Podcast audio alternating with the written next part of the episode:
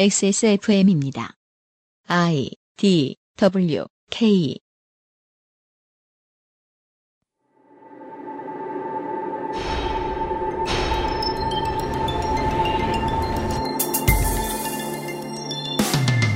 올해 한국은 정치 지형이 크게 변화했습니다. 여소야대가 실현되었고 성비가 가장 균등한 국회가 되었죠. 권력의 부정부패에 대한 국민의 응징에 힘을 실어줄 수 있을 만큼은 되었던 것 같습니다. 또한 올해 인류에게는 인공지능의 중요성이 대두되었고 인종에 따른 인구 분포 변화를 겪었고 파리 기후변화 협약을 통해 화석연료 시대의 종말로의 첫 발을 내딛기도 했으며 손희상 선생은 그간 쌓인 그것은 알기 싫다를 다 들었습니다. 2016년 마지막 이상평론에서 2016년을 정리해봅니다. 히스테리 사건 파일. 그것은 알기 싫다.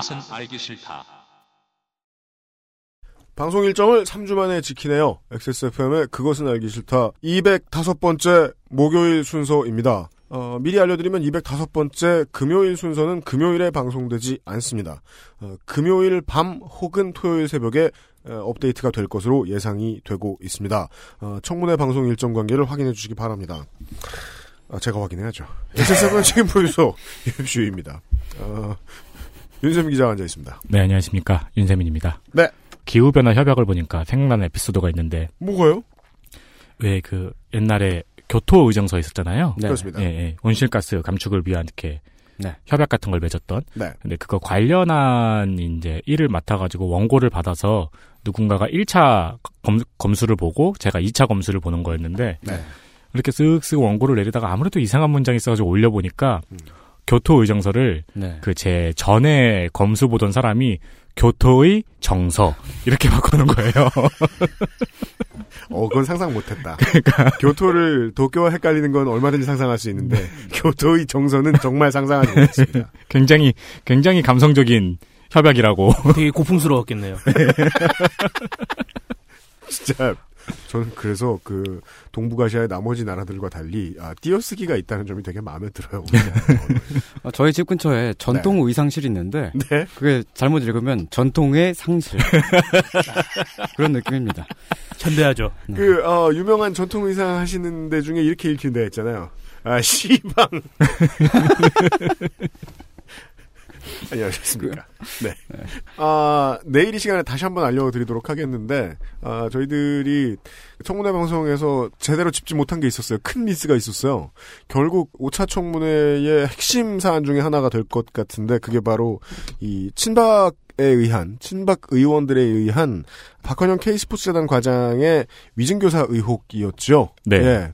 역시 이게 그 종편을 좀 많이 봐야, 그러니까 사람들이 쉰소리 하는 거 이런 걸 좀 많이 들어봐야 그러니까 발화자의 심리를 추적해야 되는 캐치할 수 있는데. 네, 그런 필요성이 있는 프로그램을 봐야. 네, 어, 우리, 저, 순백의 홍성갑 덕질 간사가 놓쳤어요.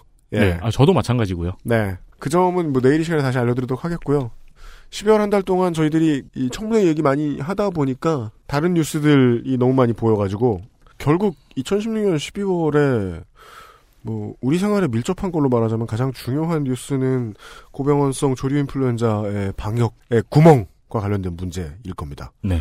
최고 등급인 심각으로 격상을 시켜 놓은 것이 며칠 내의 일이에요. 말도 안 되죠. 음, 그렇죠. 천만 마리 넘게 죽었는데 지금 이제 저희들 방송 드리는 시간 시점부터는 이걸로 인한 살처분이 지금 추정으로만 2천만 마리가 넘어갔습니다. 사실상 황교안 직무대행이 가장 신경 써야 될 문제죠, 지금.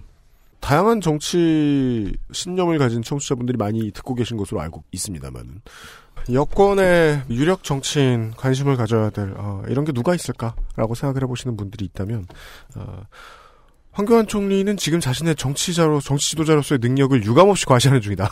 음, 음. 부디 알아주셨으면 좋겠습니다. 그러니까 의전을 뭘 받고 자시고 그 고집 피우는 거 말고요. AI 방역 문제가 어떻게 진행되고 있는가. 이것만큼은 한국처럼 대통령에게 권한이 많이 몰려있는 국가에서는 대통령 책임입니다. 그렇죠. 그, 어떻게 보면은, 총리로 임명된 후부터 지금까지 가장 처음으로 이제 자기의 업무 능력을 과시할 수 있는 기회가, 증명해야 되는 네. 대통령 권한대행 입장에서는 그냥 정치가로서의 기회인데요.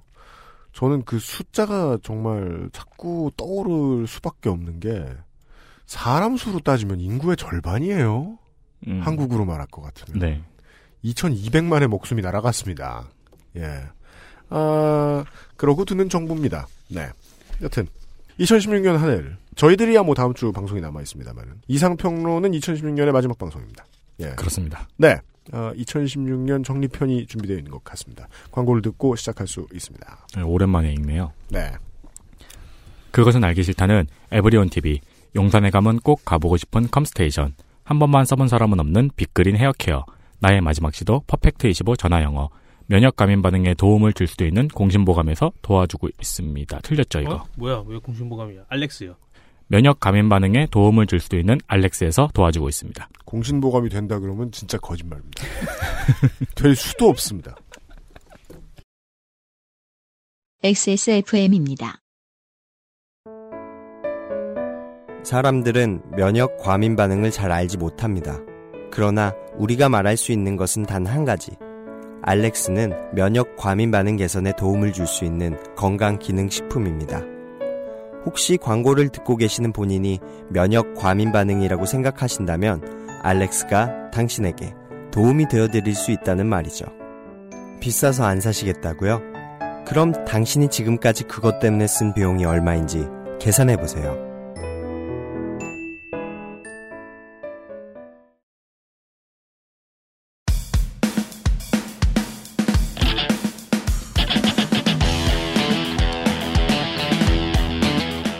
여러 가지 문제로의 다양한 접근. 이상 평론.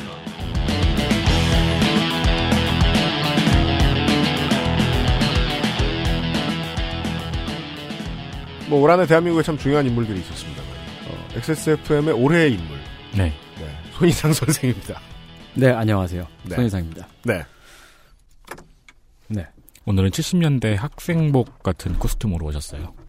아니, 그니까 70년대라고 말하면 안 돼요. 그건 기본 옵션이에요. 그렇게 timetable은 맞춰져 있고, 네. 거기에서 이제 variation이 생기는 거죠. 아니요, 근데 공개 방송 때는 중세 시대 코스튬이었잖아요. 아, 그, 어세신 크리드에서 죽이면 안 되는 NPC. 네. 아, 저는 이 방송국에 올 때마다 그 옷차림을 한 번씩 그 얘기가 되는데, 네. 아, 지난번에 왔을 때는 신창원 닮았다고. 그런 얘기를 들었고, 어, 네, 오늘은, 어, 이면복을 입고 왔습니다. 이게 그, 북한의 이제 당 간부들이 네. 장례식 때 입는.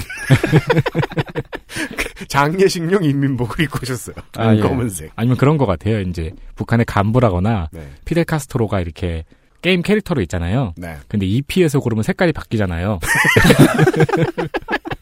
그 색깔 아. 바뀐 버전. 킹과 아머킹. 네.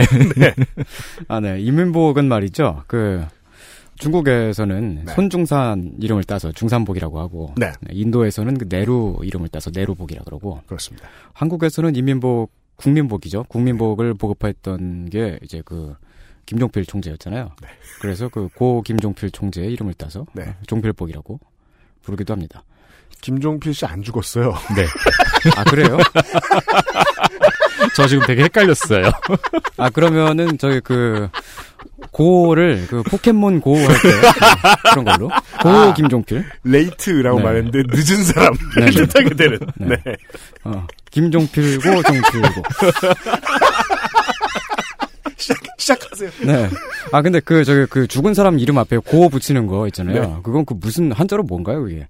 옛고 아닌가요? 옛고예요? 예. 어 옛날 사람이란 뜻인가? 높을 고는 아니겠죠. 높을고는 아닙니다. 네. 어 정답을 아시는 분은 어 팟빵 게시판에 댓글을 남겨주시기 왜 바랍니다. 하필 팟빵이에요? 팟빵 트위터도 있는데. 잘 보지도 않는데. 아 저는 트위터를 할 줄 몰라가지고 팟빵을 보거든요 저는. 맞아요. 그, 저, 팟빵, 아이씨, 그, 또 열심히 달 텐데. 그, 팟빵에 댓글 다시는 청취자 여러분, 손희상 선생은 봅니다. 네, 저는 열심히 보고 있습니다. 그 팟빵 유저분들이 어, 보고 있다 보면은 그 굉장히 욕들을 그렇게 찰지게 잘할 거예요. 제가 그 저한테 하는 욕, 욕이 아님에도 불구하고 제가 가끔씩 뒷목을 잡고 한 두번 써줬습니다. 저희 출연자 중에서 유일하게 팟빵 댓글을 보시는 분이네요. 아, 팟빵이란 사이트가 있어요. 아, 알고 계시죠? 네, 알고 계시네요. 알고 알고. 있죠. 네. 아, 거기 그 사이트는 그 우리 방송에다가 희한하게 자기 마음대로 무슨 광고를 막 갖다 부시더라고요. 맞아요. 무슨 팟캐스트 들어달라고. 솔직히 그러지 마라. 아. 우리는 안 그런다. 네. 네. 어, 앞에 잡담이 길었습니다만. 네. 음. 어, 오늘의 이상평론. 어, 본론도 잡담이에요. 네. 네, 네. 들어보세요. 네, 오늘의 이상평론. 15번째 이상평론은, 어, 2016년 올 네. 한 해를 어, 돌아보는 시간입니다. 그렇습니다. 네. 어제 어. 손희상 선생이 이렇게 제안을 해주시더라고요. 박근혜 최순실 게이트 말고 다른 중요한 얘기들을 좀 해보자. 네, 예, 어, 생각보다 많은 중요한 얘기들이 있었어요. 그렇죠. 네, 네. 물론 뭐 어, 롤드컵 연속 제패 뭐 이런 것들은 없었지만, 음. 음. 예, 여러분이 생각하는 것들도 있을 거 아닙니까? 네. 어, 이제 2016년도 거의 저물어 가고 있죠. 음. 네. 올 한 해를 살아 견디느라 고생들 많으셨습니다. 네. 어, 개인적으로는 기쁘고 행복한 일도 많았는데요. 어, 우리 사회 공동체와 어, 지구촌의 친구들과 우주 만물에게는 좋았던 해로만 기억될 것 같지는 않습니다. 지금도 실시간으로 진행 중인 크고 작은 사건들이 계속되고 있고요. 중요한 변화가 일어날 조짐도 보이고 있습니다. 음. 어, 오늘은 2016년을 돌아보면서 어, 올한 해 동안 있었던 일들을 어, 되짚어볼 건데 그동안 방송에서 다룰 수 있을 법도 했지만 네, 미처 다루지 못했던 것들 그렇습니다. 그리고 중요한 이야기지만 미처 하지 못했던 것들 맞습니다. 앞으로도 왠지 안 하게 될 것 같은 것들 예. 그런 것들을 한꺼번에 모아서. 왜냐하면 지지난주 방송 안 해도 됐거든요. 뭐 중요한 얘기라고 그거. 네, 네, 앞으로도 그런 얘기를 하기 위해서 다루지 못할 중요한 이야기들. 네, 쓱쓱 섞어보았습니다. 어, 그래서 오늘은 이제 그 정말 중요한 것들 있잖아요. 네. 어, 뭐 청문회라든지. 네, 어, 청, 청문회는 지금 다른 에피소드에서 하고 있으니까. 맞습니다. 넘겼고. 뭐 박근혜 게이트. 네, 어, 역시 아마도 다른 출연자분께서 맞습니다. 하실 것 같아서 네, 음, 대한민국의 모든 곳에서 하고 있죠. 네. 그래서 어 그 박근혜 게이트가 아닌 음. 그것을 제외하고 음. 하지만 우리에게 조금 중요하지 않았나 싶었던 것들. 네. 어 그런 것들을 이야기해 볼까 해요. 참 1년 동안 살아남느라 수고하셨다는 게 어, 네. 역시 한국이라 좀 무겁고 귀하게 들리는 말입니다. 정말 우리가 살아남느라 수고가 많았어요. 음. 이 며칠 사이에 멕시코 시티에서 큰 폭발 사고가 있었습니다. 네, 폭죽 시장이 네. 아까 밥 먹다가 예, 김상정 행정관하고 유면상 PD하고 저하고 셋이서 이렇게 보고 있었는데 정말 무시무시한 폭발이었더라고요. 폭죽 시장이 화재가 생긴 거잖아요. 네. 네. 보면서 멕시코 시티의 범죄율이 너무 높으니까 네, 어, 멕시코 전역에 어, 죽는 사람들이 그렇게 많다는데 한국은 더 많지 않냐. 그렇죠. 네. 어, 살아남느라 정말 고생입니다. 한국인들은. 네. 네. 그 사실 올해가 처음 시작될 때만 하더라도 이 정도일 거라는 생각은 못 했었어요. 그럼요. 어, 사실 그 올해 처음 시작할 때는 그 이제 항상 그 신년에 네. 어, 올, 한- 올한 해에는 뭐 이런 걸 또 해봐야지, 뭐 저런 것도 해봐, 해봐야지, 그런, 그런 거 계획을 막 세워놓잖아요. 네. 대부분 지키지는 못하지만. 그니까요. 기억도 안 나죠. 네. 뭔가 그, 그 중에 기억나는 거 있으신가요? 저는 친구들이랑 제주도에서 자전거 타는 거, 네. 예, 그거 하나 했네요. 아, 예, 그렇군요. 못 지킨 건 또 뭐예요? 그 외에 모든 것. 뭘 하려고 그런 거야? 아, 자, 자전거 하니까 말씀하셔가지고 저 갑자기 생각났는데, 저는 자전거를 최근까지 탈 줄 몰랐었어요. 두발 자전거를. 네네. 두발 자전거를 제가 한 두 달쯤 전에 처음으로 탔는데, 누가 가르쳐 주셨나요, 혹시? 아니, 그 타보니까 앞으로 가더라고요. 넘어지지 않고. 아, 그죠, 네. 예. 음. 처음으로 신기했어요. 네. 근데 잠깐 멈추면 넘어질 것 같아서 음. 쉬지 않고 계속 달렸거든요. 부산까지 가셨어요? 뭐 어떻게? 아, 한 2시간, 3시간을 달렸는데 처음 타면서 그래서 네. 어, 굉장히 많이 몸살과 어, 아, 아, 심각하게 알아놓았어요. 정말 네. 그 냉장고를 열고 싶었는데 몸에 힘이 안 들어가서 냉장고 문이 안 열리더라고요. 그 이후로 다시는 자전거를 타지 말아야겠다. 뭐 이렇게 생각하고 있습니다. 네. 손희 선생님 운동을 많이 하시면 안 되는 분입니다. 예, 아 저는 보신 분들은 예, 아시죠? 좀 가, 가급적이면 운동을 안 하고 살고 싶어요. 그렇습니다. 겨울엔 원래 안 타요. 예, 아 그런가요? 아 사실은 그 사람이 태어나서 네. 어, 굉장히 굉장히 그 우리에게 인간의 굴레에 씌워져 있는 그 음. 가장 큰 불행 중에 하나가 우리가 몸을 움직여야 해- 한다는 것이 아닐까. 저는 그렇게 생각해요. 아니면 말고요. 네. 어 저는 어, 올해 초에 사실 그 음. 금연을 계획을 했었습니다만. 아, 네. 맞아요. 네, 청취자분들 가운데서도 금연을 어, 계획하셨던 분들이 많이 계실 것 같아요. 음. 담배값이 너무 너무 올랐기 때문이죠. 맞습니다. 네. 3개월 안에 다 찌그러졌습니다. 음, 네. 한동안 어, 말아 피는 담배가 유행을 쫙 하다가 작년 초였던 것 같아요. 네네. 네. 예. 어, 한 몇 달 그러다가 다시 그냥 시- 신나게 다 피기 시작했죠. 저는 심지어 올해 초에는 전자담배를 피고 있었거든요. 네. 근데 이 사무실에 들어오고 나서 네. 다시 연초를 피게 됐네요. 네, 이곳은 전자담배를 거의 허용하지 않는 것과 마찬가지죠. 음, 네. 저는 그래도 금연을 한 10번 정도 성공했던 것 같아요. 무슨 그건 말씀이세요? 성공이 아니죠. 금연 성공은 한 번만 해야 그러니까 성공인 거죠. 금연은 네. 성공을 했었다라고 말하는 순간 실패죠. 네. 아, 아닙니다. 그왜 아니에요? 3일째 정도가 네. 가장 그 고난의 날짜잖아요. 아, 3일을 넘기니까 성공한 거예요? 네. 그리고 아 내가 할 수 있다라는 것을 확인한 후에 다시 다시. 네. 네. 네. 어 그게 저 저는 어, 올해 한해 네. 가장 뜻깊었던 일 중에 하나였습니다. 네. 해병대 급기훈련 같은 소리 하고 있어요. 그죠. 네. 거기 갔다 오면 돈 낸 거밖에 없어요. 네. 어 그리고 그 외에도 저에게 뜻깊었던 올 한 해의 변화는 어 일단 여기 여기에 출연하게 된 것. 네. 네. 맞습니다. 어, 여러분을 만나게 된, 된 것이고 있, 있고요. 음. 어 그리고 이 방송을 시작하면서 그것은 알기 싫다가 어떤 방송인지 네. 몰랐기 때문에 알게 되었어요. 네. 그래서 그 그것은 알기 싫다 1회부터 해서 네. 어, 최근 에피소드까지 네. 정주행을 해서 정주행을 완료하셨어요. 네. 지난주에 다 들었습니다. 그래서 그동안 계속 저희가 이번 주에 했던 방송 있죠? 들어보셨어요? 라고 쭉 말씀드린 몇달 동안. 저는 처음부터 듣고 있기 때문에 아직 못 들었습니다. 라는 답변, 시덥지 않은 답변을 하셨죠. 네. 네. 뒤늦게 다 들었습니다. XSFM에도 2016년이 굉장히 많은 변화가 있었던 한 해죠. 네. 예. 네. 저도 그렇고 아, 그러니까요. 윤세민이 생겼어요. 그렇습니다. 유면상도 생겼고요. 네. 네. 올 한 해 리빌딩이 마무리되길 바랬는데 그렇지 않았어요. 그 법대로 원래 지금 이제 무효가 된 언론과 관련된 법안에 의하면 저희들은 올해 안에 직원을 두 명을 더 채용을 했어야 정식 언론사로 인정을 받을 수 있게 됐거든요. 네. 그래서 이제 야 돈이 많이 들겠지만 그걸 해보자. 라고 했는데 다행히 법이 무효가 지금 몇몇 청취자분들이 그거에 대해서 축하를 해주시고 계신데요. 맞습니다. 저희는 그것 때문에 노조를 결성하지 못했어요. 맞습니다. 네. 음. 노 측의 입장은 저렇습니다. 저는 그냥 좋아추. 네. 일석이조. 네. 근데 지금 또 그, 맞아요. 저의 올해의 소원은 그거였거든요. 예. 정규직을 더 받는 것. 네. 근데 제대로 못 구했어요. 결국은. 다른 일 막 바쁘게 하다가. 어, 하지만 그것은 알기 싫다 말고 또 다른 프로그램이 다른 다른 채널이 런칭됐죠? 맞습니다. 예. 그 방송 원래 안 만들려고 안 만들려고 그렇게 피해 다녔는데. 네.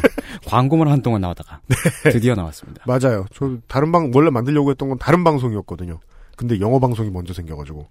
아, 세상은 참 뜻대로 안 되는구나. 네. 예. 이 XSFM 1년, 지난 1년을 돌아보면 정말 그런 생각이 많이 듭니다. 뜻대로 된 게 별로 없다.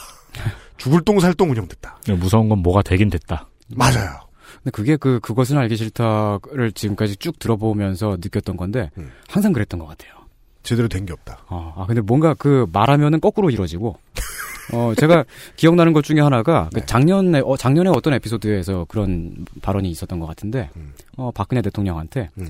남은 임기라도 좀 무사히 잘 마치시길 바랍니다. 뭐 그런 말을 했어요 누군가가. 무사히 못 마치게 됐어요. 네. 그 말하면은 반대로 이루어지는 네. 그런 방송입니다. 네. 그런 경우가 은근히 많습니다. 저희. 네. 네. 이제 본격적으로 올해의 사건들을 돌아볼까요? 아, 네. 네. 일단 뭐 정치부터 살펴보죠. 네. 네. 국- 국내 정치 네, 얘기. 국내 음. 정치 얘기입니다. 음. 어, 근데 국내 정치에 박근혜 최순실 말고 또 뭐가 중요했나? 지금 기억이 안 나실 수도 있겠지만 네. 아닙니다. 네. 이 일이 있던 근거들이 있어요. 네. 네.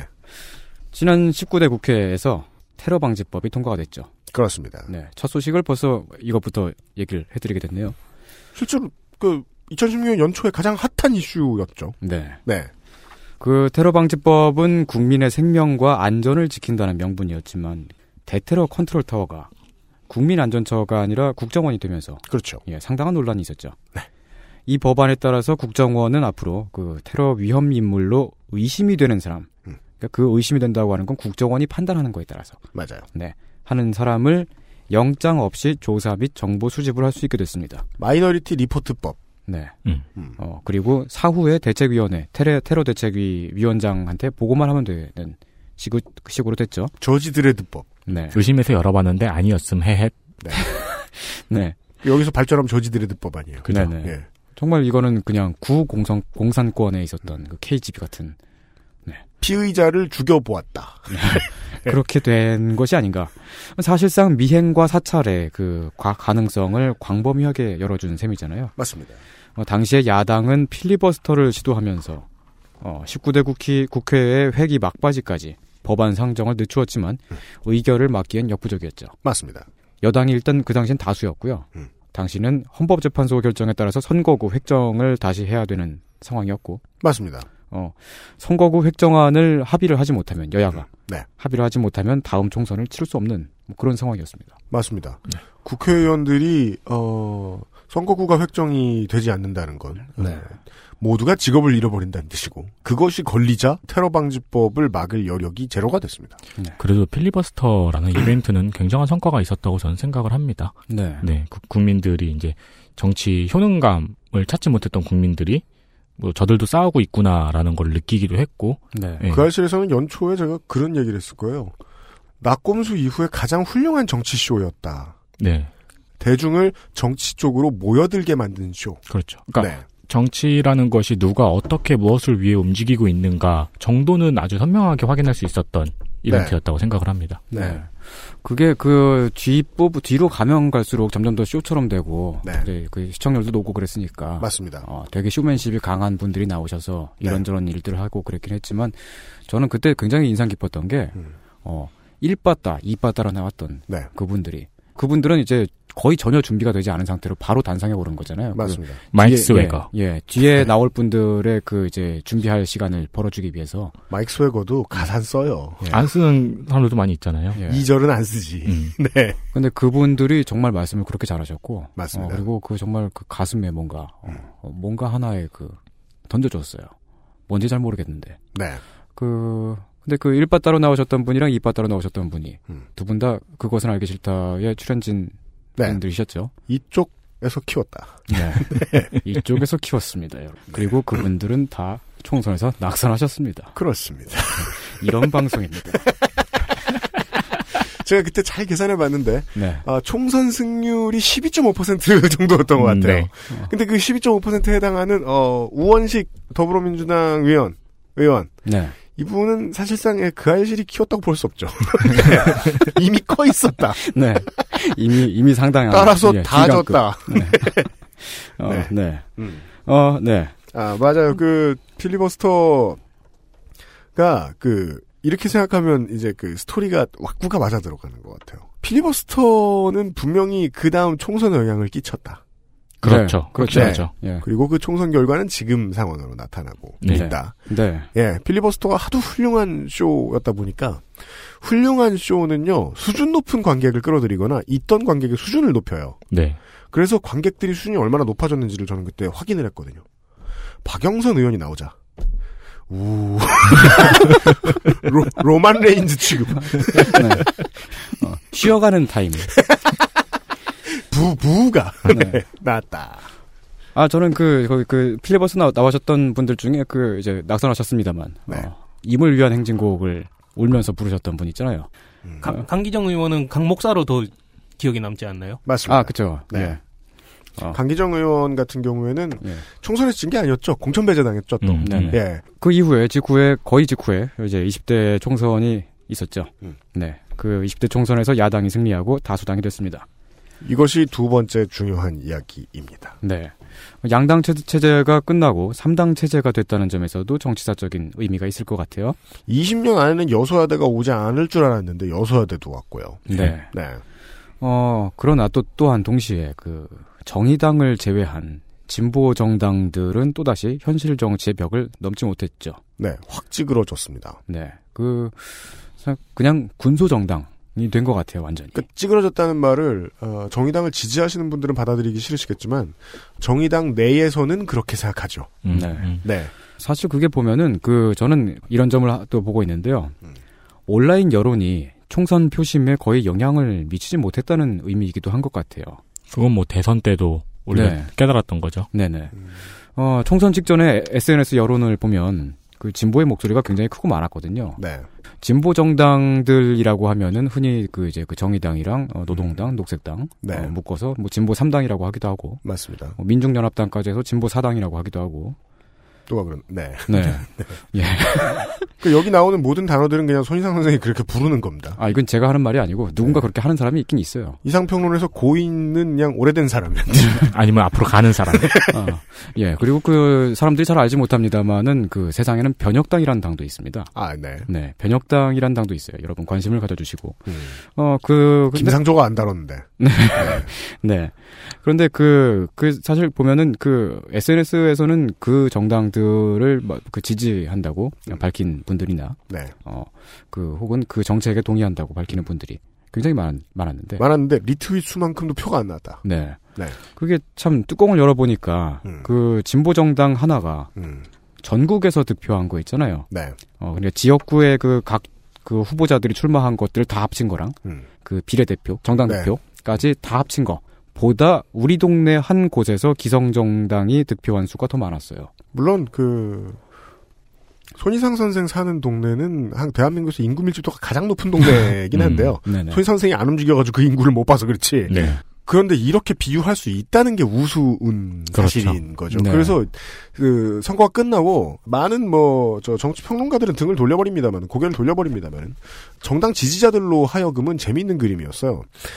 옛날에 꾸준히 민주당이 들어오던 제1야당이 들어오던 이야기를 정의당이 계속 들었어요. 그 잔소리를. 저 음. 이번에는 20대 총선이 끝나고 나서 네. 네. 기존 지지자들을 붙어 있게 하는데 실패했고 네. 그 다음에 뭐 확장을 실패했다. 블라블라. 네. 정확하게 민주당이 됐던 얘기잖아요. 네. 이번엔 정의당이 많이 들었죠. 네. 정확히 말하면은 선거 전략에 어, 약간 오류가 있었는데 네. 사실 그걸 굉장히 뭐 어, 언젠가 기회가 된다면은 뭐 말할 수 있을지도 모르겠습니다만은 언젠가 한번 다뤄보고 싶어요. 뭐 짧게만 말씀드리면 네. 여러 가지 문제에서 그 동안에 민주당이 제1야당이 해오던 많은 실수들을 보여주었다. 그 전에는 정의당이 그렇게 하던 당은 아니었는데 네.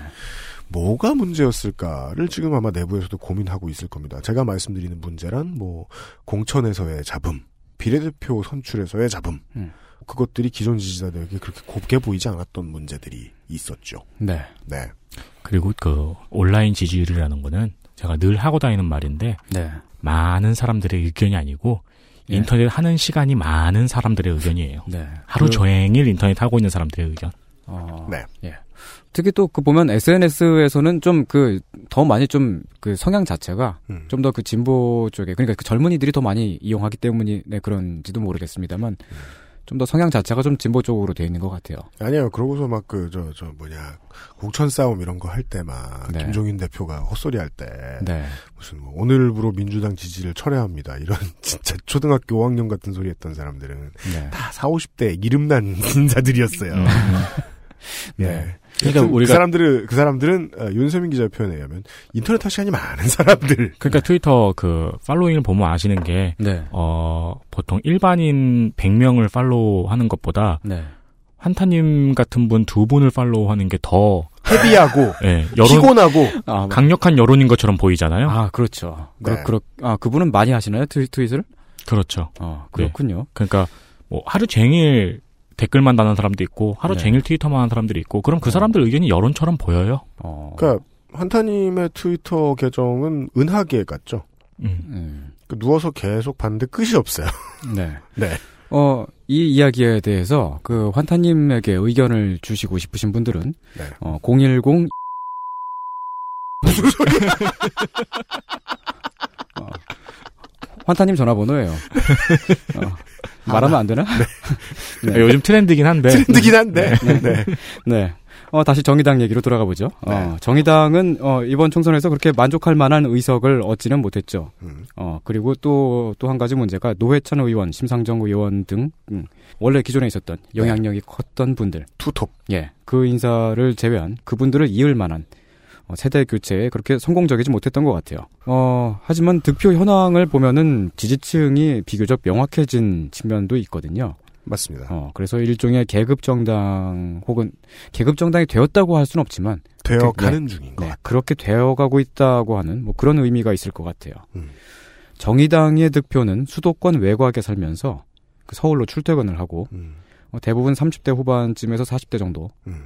그리고 상대적으로 학력이 좀 높은 편이고 뭐 가족과 생계 수단이 있고 화이트 칼라인 집단 맞습니다. 네 대체로 어, 화이트 칼라 노동자 집단에서 그게 많이 나왔는데 그 전에는 그 이 정도로 명확하지는 않았거든요. 맞아요. 근데 그 지금은 상당히 명확하게 나왔고 어 이것은 그 말하자면 구체적인 정책 타겟이 생겼다는 뜻이고요. 진보 정당에서의 희소식은 그거라는 해석이십니다. 네. 드디어 대중 속에서 마중물이 생겼다라는 네. 겁니다. 어. 그 전까지는 누가 찍었는지도 모르게 깨알처럼 흩어져 있다가 네. 예 어, 지금은 이제 이 집단, 이 지- 지지층을 타겟으로 하는 정책을 만들면서 네. 어, 일종의 생활 정당이 될 수 있지 않을까 하는 지금 이 지지자분들의 어떤 요구 같은 것을 보면은 어, 일단은 육아 문제 같은 것이 있겠고 음. 그 연령대를 보면 음. 그 다음에 은퇴 후의 노후 대비라든지 음. 이런 것들은 지금의 지지층을 확고하게 끌어들이면서 또한 그 외연을 음. 넓힐 수도 있는 방법이 아닌가. 네. 그 전직 화이트 칼라 최하층에 있던 사람의 입장에서 말씀을 드리면은 네. 너무 늦기도 너무 늦었어요. 그렇기도 하죠. 네, 너무 네. 늦었고 이게 네. 이렇게 늦게 보일 일이었나 하는 생각도 들고요. 이거는 뭐 정당의 정책과 관련된 이야기도 있고 그리고 네. 이제 정당이 부가적으로 수행하고 있는 노동 운동에 관련된 음, 이야기이기도 한데 예. 그 제가 한국 화이트 칼라의 전형이자 표본으로 저는 주로 가디와 구디를 자주 표현을 하는데 가산 디지털 단지와 구로 디지털 단지. 네, 맞습니다. 거기 지하철역에 보면은 이제 정의당이 나와서 많이 이제 서명도 받고 이런 것도 많이 하거든요. 예. 근데 그런 거를 보면서 그치 저 사람들이 화이트 칼라에게 처음부터 타겟을 들이밀고 화이트 칼라에게 어필을 했어야 되는 건데 음, 어 늦기도 늦었고 왜 아직까지 저 정도까지밖에 못 하는가라는 생각 네. 많이 하게 됩니다. 뒤집어서 네. 잘 했다. 네. 음. 잘한 결과는 거기에 있다. 네. 그 전에 과거의 노동운동이라고 하면은 정말 그 생산직 노동자 위주가 되게 많았고 그 강성 노조의 그 힘을 많이 어 받아야만 그렇습니다. 했고 네. 80년대 90년대 초반 그때 노동운동을 하셨던 분들이 그 기억을 가지고 노동계급이라고 하는 분들이 네. 어, 지금도 굉장히 가난하고 물론 가난한 분들 많습니다만 네. 되게 힘들고 네. 뭐한 사회의 최, 최하층이고 음. 라고 인식하는 경우가 상당히 많은데 아니죠. 네 되게 많이 중산층이죠. 그 공업 노련의 조직체를 위주로 한 정치 조직화는 아직도 꽤 하고 있는 분들이 계시고 그 네. 원인에는 아마도 저희들이 몇 번을 상당히 자주 언급했던 정규직의 노조 간부들이 늙어간다. 음. 정규직 노조 구성원 전체가 늙어간다. 네. 라는 의미가 있을 겁니다. 네. 모두가 늙다 보니 트렌드를 못 읽는 수가 생기는 거죠. 음. 어, 그 점에 있어서 정의당은 약간의 탈출을 시도했고 절반 정도의 성공은 한 것으로 보인다. 저희들이 정의당 얘기만 왜 이렇게 많이 하느냐. 소희상 선생이 이렇게 준비를 해왔기 때문입니다. 그렇습니다. 어, 사실 저는 그 기성정당에 대해서 그렇게 잘 알지 못해요. 일단 제 전문 분야가 아니고 그렇게 크게 관심이 없어요. 저는. 손희상 선생이 짚은 2016년 정리입니다. 네. 네. 어, 기성전당에 대해서는 뭐 그런 얘기를 할 수 있죠. 예. 총선 끝나고 제가 간단하게 정리를 해드렸습니다만은 우측에 있던 표심을 좌클릭하게 하는 데에는 모두가 성공했다. 음. 왜냐하면 진보 정당이 들고 나왔던 20년 전, 10년 전에 들고 나왔던 의제를 모든 정당이 다 받았기 때문에 이것이 진보 정당에게 전략적으로 암울한 부분이기도 하지요. 네. 우측에 있는 사람들은 좌클릭했지만 전체 평균치는 우클릭했다. 그리하여 약간 오른쪽으로 간 두 개의 야당이 성공을 거듭하게 된 것이지요. 네. 어, 당시 그 기성정당에서는 총선 당시 무슨 일이 있었냐면은, 어, 공천제를 폐지하겠다는 공약은 일단 아무도 지키질 않았어요. 네, 맞습니다. 급하거든요. 네. 네. 어, 그래도 민주당은 당리보다는 철저하게 선거 전략에 맞는 후보를 내세웠고요. 음. 어, 새누리당은 당대표가 옥새를 들고 튀었죠. 무슨, 네, 그렇게 정리할 수 있습니다. 네. 그런 사건이 있었습니다. 네. 어, 그리고 그 새누리당의 당시 당대표는, 네. 어, 부산까지 내려가서, 네. 어, 부산의 명물, 네. 어, 그, 어디지? 그- 영도다리. 네, 영도다리 위에서 네, 기념사진을 또 찍고 와- 오셨죠? 맞습니다. 아직도 생각납니다. 네. 그 생생한 표정이. 네. 바람을 맞으면서. 네. 그 영도다리가 도개교라는 거 알고 계세요? 아 그래요? 야, 열려요, 그거. 어. 그러니까 들어 올릴 수 있어요. 문짝이 딱딱 열립니다. 네. 그 트랜스포머 마냥. 네. 그 영도다리 근처에서 해물, 중공업지대니까요. 네네. 거기서 해물빵을 파는데, 그럼 열리면은 다 철수하시겠네요? 어, 네. 어, 그, 그, 그러니까 그렇겠죠? 김무성 대표가 김무성 의원이 위에 올라가 있는데 열리진 않아요. 아, 네. 네. 이러면서 네. 한번 보고 싶다, 그 장면. 네. 아, 아무튼 네. 이런 일들이 있었습니다. 네 어. 해물빵이 맛있답니다. 네. 어, 이렇게 정리를 해드린 것은, 네. 어, 앞으로 아마 안 다룰지도 모를 것 같아서. 그죠? 네. 이상평론 시간에 나올 얘기는 아니에요. 그렇습니다. 지금 저 민주당하고 새누리당 얘기, 국민의당 얘기 처음 나왔어요. 네. 네. 그래서 어. 본인도 지금 많이 당황 중이세요. 네. 저기 그래서 누가 그냥, 있었지? 예. 그래서 그냥 이렇게 한번 그냥 짚고 간다. 네. 뭐, 한 요런 정도의 의미로. 이주 중요성은 이겁니다. 네. 그 집권을 하지 않은 정당의 의석을 늘려준 국민의 선택이 얼마나 옳았는가를 이번에 보고 있다는 거예요. 네. 네네네. 공천 경쟁에 공천 경쟁 당시에 김종인 대- 당시 대표의 패권을 막 휘두르는 문제 때문에 사람들이 뭐 기존 지지자들이 뭐라 뭐라 많이 하고 아니다 새누리당 지지자들은 되게 좋아한다 김종인을 네. 이런 얘기 많이 했는데 그 당시에 대체 저 낙하산은 뭐야 했던 인물들 예를 들면 뭐 공천 2번이었나요? 저 비례 2번이었나요? 박경미 교수, 박경미 의원이죠 지금 일 잘합니다. 지금도 이제 뭐, 저, 비박 의원들에게 반하신 분들이 있을지 모르겠어요. 저 사람들 나쁜 사람들이라고 옛날 동영상들 돌아다녀요. 옛날에 헛소리 하던. 네. 음. 그 사람들 이제 곧 야당 됩니다. 음. 음, 일 음. 잘할 거예요. 네. 예. 우리가 어떻게 골랐느냐의 문제예요. 저 사람들은 얼마든지 바뀝니다. 음. 네. 우리가 시킨 일을 하는 거죠. 네. 그걸 알아냈다. 음. 이번 20대 총선을 통해. 결국 거대한 필리버스터의 나비 효과를 보고 있네요. 우리는 지금. 맞아요. 네. 아 그리고 또 저는 그 야당에서 이제 박주민 의원 네. 당선 굉장히 중요하게 보고 있어요. 맞습니다. 어, 세월호 유가족들의 변호사였고 음. 어, 지금 누구 관련 법안을 계속해서 만들고 계시죠. 네. 어. 그 박주민의 정치 실험이 어, 무섭고 놀라운 이유는 그 사람이 비례가 아니라는 겁니다. 음. 네. 예. 어. 지역구 의원이라는 네. 겁니다. 네. 그리고 그 원래 정치에 그 아무런 조직력이나 토대가 없었던 사람이기도 하고요. 그런 사람이 서울에서 네. 지역구에서 당선이 됐다. 떡하니. 그 이렇게 평할 수 있을지도 모르겠네요. 국민들의 정치 효능감이 사상 최대로 높아졌던 한 해였다고. 점점 더 높아지고 있습니다. 네. 음. 네. 어, 그러니까 예. 어, 고성국 씨가 AKA 그 새끼 고성국 씨가 네. GSG. 갑자기 말을 뒤집어서 GSG가 네. 말을 뒤집어서 어, 국민이 위대했더니 어쩌고 음. 네 꾸준히 봤어요 고성국 씨 하는 거 그 그러게 저도 이런 이런 쉰소리를 하게 되네 그 어, 고성국 씨로 말할 것 같으면 어, 박근혜 당시 대선 후보도 아니었던 사람을 어, 노골적으로 대통령이 돼야 된다고 밀어주는 책을 쓰던 사람이에요. 네. 네네. 그리고서 그 사람 재미도 없잖아요. 엔터테인하지도 않잖아요. 네. 어, 박근혜 대통령 당선되고 나서 잘 나가는 케이블 채널에 자기 이름이 붙은 쇼를 얻어요? 그 고성국이라는 이름의 고자는 그 돌아가신 분. 아, no, no, 그건, 아니, 그건 아닌가요? 그러니까 그 성이 성의 이름이 국씨가 아니에요. 네, 알겠습니다. 고성국 씨 모든 고 씨를 지금 다 말살하려 셨는데 고 영태. 음. 아, 네. 네. 어, 네, 올 한 해에, 예. 그럼 어, 포켓몬 고는 포켓몬이 죽었다예요? 뒤에 붙잖아요. 네.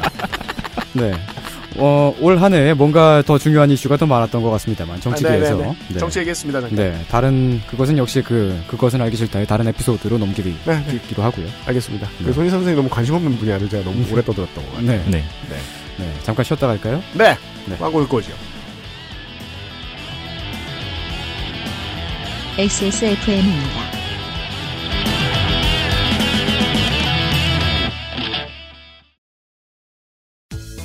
젊은 남자라고 머리카락 고민 없는 거 아니잖아. 그래도 명색이 남친인데 맨날 모자만 씌울 수 있나. 그래서 내가 비장의 선물을 했지. 갑자기 확 좋아진 건 아니어도 얼굴은 정말 밝아졌어. 차이가 느껴지나 봐. Big Green two three 약산성 샴푸. Big Green sulfate free. 내 인생의 6개월이 그냥 날아가 버렸어. 한국인 가게에서 일했지. 퇴근하면 집에 그냥 있었지. 친구도 못 만들고. 워킹 홀리데이 진짜 별로야. Um, excuse me. Why don't you call Perfect 25? 뭐? Perfect 25. 그래서 뭔데 그게? Perfect 25 English phone call service. 이거 말하는 거야? 퍼펙트25.com? Oh, you got it right.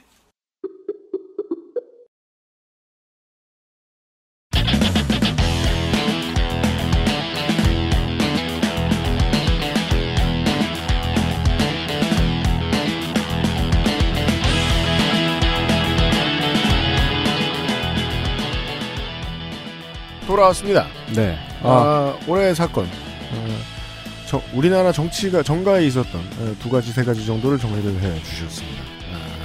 아, 하나는 이제 테러 방지법이 통과됐고 테러 방지법이 통과되는 과정에서 있었던 어, 의회의 의사 진행 방해 의 행위. 어, 요것이 국민들에게 어떠한 메시지를 주었고 이것이 총선의 결과로 다가왔고 진보 정당에서 나라 돈을 좀 받을 수 있는 정의당은 무엇을 실수했고 어, 무엇을 얻었는가 이 정도까지 이야기를 해 주셨습니다. 어, 저처럼 네, 그 현실 정치에 관심이 없는 양반이 됐다 없어요. 네. 보면. 그 어, 정치 시사 파케를 한다는 게 참 억지로 쥐어짜느라 되게 힘드네요. 맞습니다. 어. 올 한해는 손이상을 쥐어짜서 나온 네. 예. 즙으로 예, 방송이 이어졌습니다. 네. 어, 사실, 그러니까 제가 정치에 관심이 없다고 하는 거는 그, 어, 그러니까 그 기성 정치에 그렇게 큰 관심을 두고 있지는 않는데 사실 그렇거든요. 근데 네. 그게 그, 어, 많은 분들이 선거 때 되면은 그 후- 후보자, 선출직 후보자를 음. 그 다음번 왕을 누구 세울 것인가 뭐 이런, 이런 걸로 많이들 이제 고민을 하시는데 음. 저는 다음번 왕이 누가 되느냐보다 음. 그 다음번 시민이 누가 되느냐에 네. 더 많이 관심을 갖거든요. 맞습니다. 우리가 얼만큼 더 달라지느냐. 그러니까 하여튼 본인은 관심이 없다. 네. 네. 저는 그런 사람입니다. 네. 그 다음으로 이제 그 사회면을 한번 돌아볼게요. 네. 어. 저는 이제 그 2016년에 그 사회면 어, 이슈 가운데 세 가지를 꼽았는데 네. 그 중에서 첫 번째는 일단 스스로 학습하는 어, 인공지능의 등장이죠. 네. 알아서 좋아지는 AI. 네. 음. 어, 특히 그 알파고하고 이세돌의 대전은 그 한국에서 열리면서 우리의 많은 관심을 끌었죠. 네. 제가 어. 참 그 요즘에 이제 SNS 유저들의 트, 저 트렌드죠. 트위터야 아프지 마. 트위터가 지금 내부 인원들이 엑소더스가 된지 네. 뭐 꽤 됐습니다. 내부의 중요 인사들이 점점점 빠져나가고 있죠. 그렇습니다. 근데 저는 트위터 아직 안 없어졌으면 좋겠는 게 어, 한국에 있어서 트위터는요 진영을 가리 가리지 않고 아, 물론 이제 저 조리돌림을 대중화시켰다는 점에서는 부정적입니다만 그 그것 말고는 사람들이 어떻게 해야 불평불만을 효과적으로 잘하는가를 음, 음. 너무 잘 보여줬어요. 그게 기존의 게시판 형태, 아, 제로보드 형태가 추구할 수 없는 가치였어요. 음, 저는 트위터를 보면 그런 게 느껴지더라고요. 사람들에게 짧은 글만 쓰라고 강요하면 불평, 불만만 나온다. 그렇죠. 어, 네. 네. 근데 그렇게 되잖아요. 그럼 그 중에 잘하는 사람이 나오잖아요. 어, 좋은 일인 것 같아요. 그 얘기를 제가 왜 드렸냐면 네. 알파고와 이세돌 구단의 대결이 이제 제 1국이 끝나자마자 네. 모두가 그런 소리 하는 거예요 트위터에서. 이제 K 알파고 만들자고 금방 드립친다. 네, 네. 나라에서. 네. 네. 아따. 어. 트위터는 순기능을 하는구나. 네. 정말 저는- 나왔죠. 알파고 학원 이런 데가 생겨서 뭘 가르치겠다는 건지. 네. 어, 그 어쨌든 그 스스로 지가 음, 그 바둑 기보를 분석하면서 음. 스스로 배운 거잖아요. 맞습니다. 그 지금까지 인류에게 축적되어 있었던 음. 지식을 음. 스스로 배우는 어. 그 우리는 근데 그 인공지능을 지켜보면서 음. 다섯 판 가운데 한 판을 이긴 이세돌한테 광고 모델이라는 직업을 주었고 맞아요. 어 그리고 일종의 그 국민 영웅의 역할을 부여를 하면서 네. 그그 일을 재빨리 잊으려고 노력을 하고 있는 것 같아요. 네. 한국 기원의 개혁을 이뤄내는 선봉장의 위치도 국민들이 허락했어요. 네. 네. 어, 그런데 그 사실 저는 그 알파고가 남긴 충격은 마치 근대 개화기의 서양 범선을 처음 봤던 그 아시아인의 충격에 비교할 수 있다고 봐요. 그 충격을 짧게 설명하자면 이런 거죠. 쟤들은 저런 걸 만들 수 있는데 음. 우린 못 만들어. 아. 그리고 뭔가 세상이 지금 크게 격변하고 있고 되게 달라지고 아. 있는 것 같은데 근데 그 우리가 변화하고 있는 그 변화를 이뤄내고 있는 주체가 아닌 것 같아. 라고 하는 그 충격이죠. 이거를 또더 이제 앞으로 나아가자면은 그거죠. 쟤들이 만든 게 이겼어. 네, 그죠. 네. 이거는 말을 타고 탱크에 돌진했던 그 시절의 풍경, 그 충격과 비슷하다고 할 수도 있죠. 아, 우리가 변방이구나. 그렇죠. 예. 그 바둑이라는 거는 굉장히 그 높은 어, 사고를 필요로 하는데 그럼요. 각자 그 나라마다 보면은 그 바둑을 잘하는 방법이 있잖아요. 음. 뭐 예를 들면 일본 같은 경우는 그 철저하게 도제식으로 수업이 이루어져서 음. 그 어렸을 적부터 음. 그 바둑 기사들을 길러내요. 음. 그리고 중국은 그냥 많아요. 네. 바둑하는 사람이. 일본은 귀신이 길러내지 그건? 그냥 중국에 대한 일반론 아니에요? 네, 그냥 많고. 많습니다. 예, 그리고 한국은 전반적으로 되게 여건이 좋지 않은데 가끔가다 되게 뛰어난 천재가 나와가지고 네. 혼자 다 해먹어요. 네. 어, 대충 뭐 한 이렇게 그 동양 삼국의 어떤 그 바둑을 잘하는 방법이 있는데 뭐가 다른, 네. 네. 근데 갑자기 미국이 딱 등장했는데 미국은 기계를 만들어서 그렇습니다. 어, 사람을 다 이겨버려요. 그러니까 너무 충격적이잖아요. 어, 그 인공지능의 그, 그 이제 알파고뿐만이 아니고 그 구글이 만든 인공지능이 그 인공지능 신, 신경망이 스스로 인간의 언어를 학습, 하면서 네. 지금은 막 소설을 쓰고 네. 번역을 해요. 저한테 더 큰 충격은 그거였어요. 소설 쓸 수 있다. 네. 네. 근데 그 아직까지 그 소설 그 구글 인공지능이 쓴 소설은 아직 그 인간의 손길을 상당히 필요로 하고 있고 그 좀그 중간에 수정을 좀 손을 봐야 되는데 음. 번역은 음. 어 그 좀 장난 아니더라고요. 구글 translator가 최근 얼마 전부터 이제 서비스를 인공지능 번역을 시작했는데 한국인들은 그거를 심심이처럼 쓰고 있죠. 네. 내가 가르치고 싶은 헛소리를 자꾸 주입시켜가지고. 예. 네. 근데 그 이제 사람들이 계속 쓰고 네. 계속해서 뭔가 그 번역을 조금씩 수정을 시도를 하고 네. 뭐 하면 할수록 점점 더 걔는, 걔는 좋아지는 거잖아요. 음. 실제로 구글 번역도 이제 행간을 파악하는 쪽으로 많이 네네네. 발전을 하고 있고 네. 네이버에서 최근 만든 번역기 같은 경우에 아예 그게 광고 멘트잖아요. 행간을 파악하는 번역기라고. 네. 그렇게 해가지고 그 어플의 이름이 파파고예요. 네. 네. 어, 아직 일본어 한국어 번역은 네이버가 낫더라고요. 음, 도도님이 지적을 해주셨습니다만 저도 심히 공감한 게 네. 그 지금 이제 인터넷 기자들의 글 쓰는 수준이 너무 낮은 이유는 아, 예전에 선배들한테서 격혀이 배워온 쌓여있던 노하우, 글 쓰는 기사문 쓰는 노하우를 네. 가르쳐 줄 만큼 돈을 많이 받지도 않고 어, 가르쳐 줘봐야 소용이 없는 일을 하고 있는 사람들이기 때문이잖아요. 네. 예, 이건 기계가 배우는 게 맞다. 음, 네. 예, 라는 생각은 들, 들었어요. 네. 근데 저는 걱정이 되는 게 예. 그렇게 해가지고 기사를 전부 다 기계가 쓰는 식으로 발, 기계가 쓰는 식으로 발전을 하면은 네, 책임은 누가 지냐는 거죠. 없죠. 그러니까요. 음. 네. 근데 네. 이런 때 저는 이제 갑자기 아나키스트인 척을 하는 게 지금도 기자들은 책임 안 지긴 하는데요. 저, 예, 다만 이제 진짜 법적인 책임 소재를 누군가에게 지워야 할 때. 그러니까요. 예. 네. 음. 그래서 뭐 다른 업계처럼 되겠죠. 소수의 데스크만 인간으로 유지하는. 음. 음. 네. 예. 근데 그게 이제 그 지식 노동에도 음. 기계가 들어오게 되는 거니까 상당한 변화죠. 더 소- 걱정할 건 저널리즘보다 네. 공부 노동자들이에요. 음. 음, 음. 석사가 대폭 줄어들 것이다. 네, 네. 를 예측할 수 어, 있습니다. 그럴 가능성이 상당히 높죠. 그러니까 이 네. 알파고가 바둑을 배웠다는 게 네. 바둑이라는 게 굉장한 두뇌 활동이라고는 하지만 사실 축약하면은 어, 인간의 뇌로는 소화할 수 없는 수많은 변수를 계산할 수 있다는 능력이잖아요. 네네네. 어, 그런데 우리가 생각하는 것보다 굉장히 많은 두뇌 활동이 그 메커니즘으로 이루어져 있다. 네. 기계가 최전선에서 전투를 한다면 장교들은 최전선에서 전투를 배우는 이유가 나중에 고급 지휘관이 되기 위함인 걸 거예요. 음. 그래서 고급 지휘관이 될 사람 말고는 처음부터 전투도 안 가르칠 거라는 거죠. 네. 예, 석사들도 마찬가지인 거죠. 박사 안 딸 사람한테 석사 사기까지의 공부를 가르칠 일이 없다. 음. 라고 생각하면 석사는 사실상 없어지는 거죠. 음, 음. 그 인공지능은 기계는 처음에는 그 컴퓨터가 1하고 0, 뭐 이 정도를 구분하는 정도, 그 정도의 지능을 가졌었는데, 그게 지금 한 이 정도, 그 막, 그, 최고 수준의 바둑 기사를 이기는 수준까지 올라오는 데까지 몇십 년 걸렸거든요. 근데 그, 정말 그 기계가 거의 모든 분야에서 인간만큼의 지능을 가지게 되기까지 그렇게 멀지 않은 시간이 남은 것 같아요. 네. 기계가 그 정도 수준에 도달하고 나면은 사람 한 명보다 똑똑해지는 수, 준이 아니고 전 인류보다 똑똑해지는 데까지 금방 가요. 왜냐하면 다 이어져 있으니까. 기계는. 그거는 상상이 어렵지 않지 않나요? 네. 한 사람의 평균보다 똑똑한 사람은 인류보다 똑똑할 가능성이 높아요. 맞습니다. 네. 예. 음, 네. 어, 지금 또 뭐 그 인공지능의 또 다른 예를 들자면은 뭐 작곡도 하- 하고 있죠.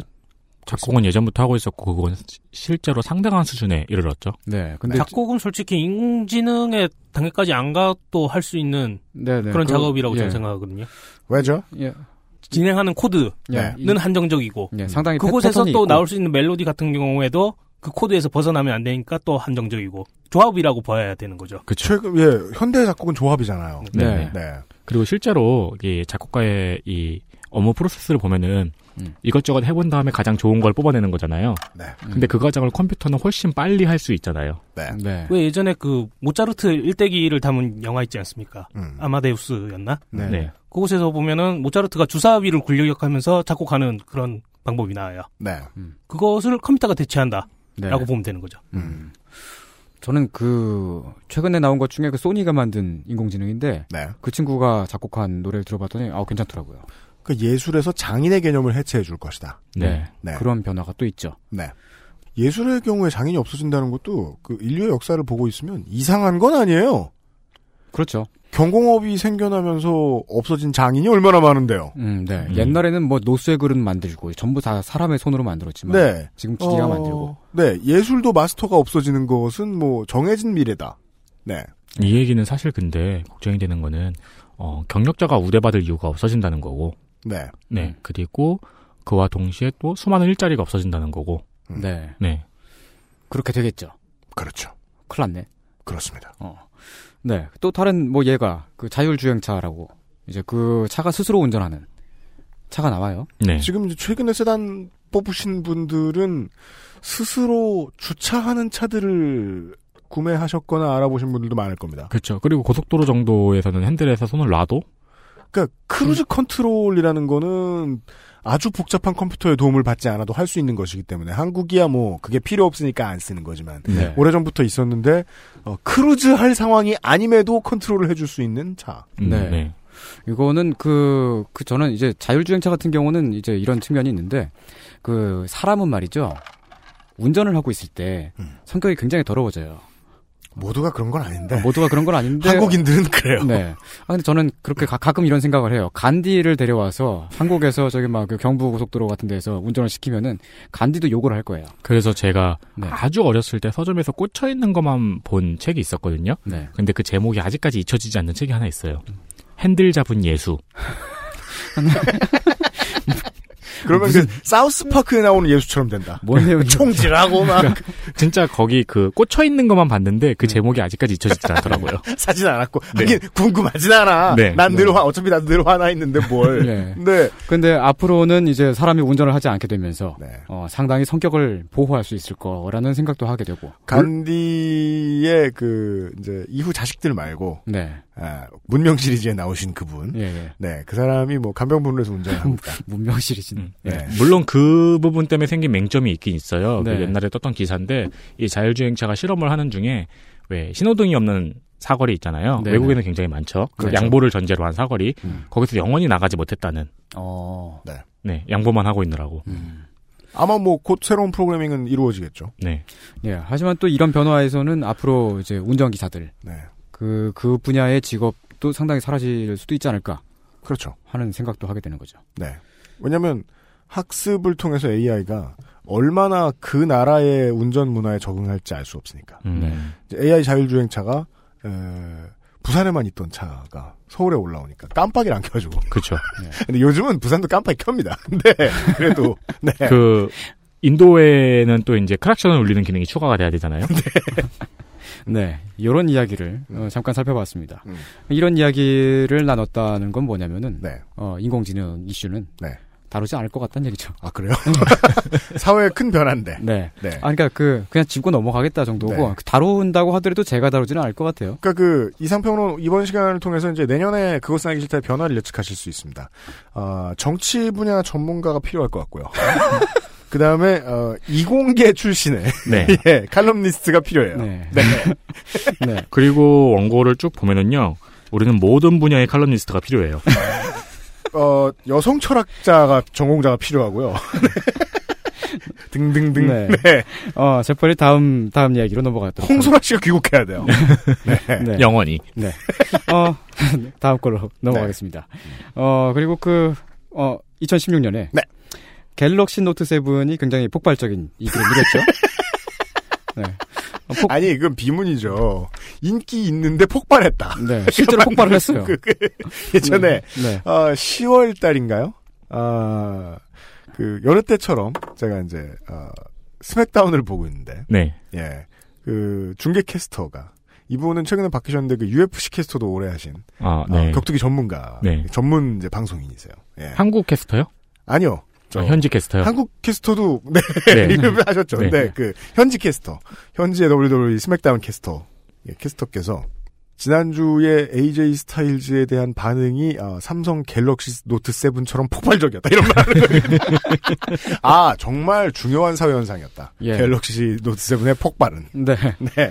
어, 그, 그게, 그, 기능과 성능 모든 면에서 그간 삼성이 만들었던 IT 제품 가운데 최고라는 찬사를 들으면서. 그 지금 예. 그래서 어, 리- 전량 리콜 이후에 의외로 지금 리콜을 하지 않는 고객들이 많죠. 네. 어. 예. 그냥 터지지만 않으면 너무 좋아서. 네. 예. 하지만 그 상당히 위험한 네. 어, 가능성이 있고요. 음. 어, 근데 그 사고 사례가 잇따르니까 그 배터리 결함이라고 삼성 측에선 처음 그렇게 주장을 했었고 네. 그러면서 그 중국 탓을 했습니다만. 그렇습니다. 네. 근데 그 중국 회사가 만든 그 같은 배터리를 사용하는 네. 어, 다른 다른, 제품들. 예, 다른 업체, 어, 다른 경쟁사의 다른 제품들에서는 사건 그런 폭발 사고가 있지 않았고요. 음. 그리고 배터리를 교체한 후에도 7에 네. 또 폭발적이었다.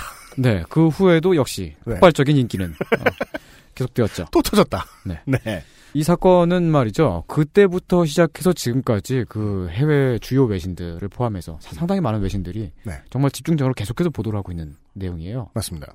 심지어 어느 정도냐면은 박근혜 탄핵 뉴스보다 더 많이 보도가 되는데 음. 박근혜 대통령이 갤럭시 노트 7보다 더 폭발적인 인기를 누리려면 맞습니다. 한 다섯 번 정도 더 탄핵을 당하셔야 돼요. 아니면 박근혜 대통령이 어, 자연 발화돼야 돼요. 그, 그 왜, 잡혀가요. 옛날 책에 많이 써 있잖아요. 뭐 갑자기 사람이 푸슝 이렇게 제로 변화. 슝? 그저 예 무슨 컨버스션이라 그러지? 이, 그거, 예. 이 위험한 발언은 편집이 되겠죠? 아 내가 말했지. 보통 저런 건 내가 말하는데. 아 이게 손희 선생님 자꾸 눈에 아른거려가지고요. 앞에 있는 바람에. 네. 뭔가 하나 내 제, 제 역할을 아무튼, 하나 잃은 야, 기분이 네. 드네요. 어, 네.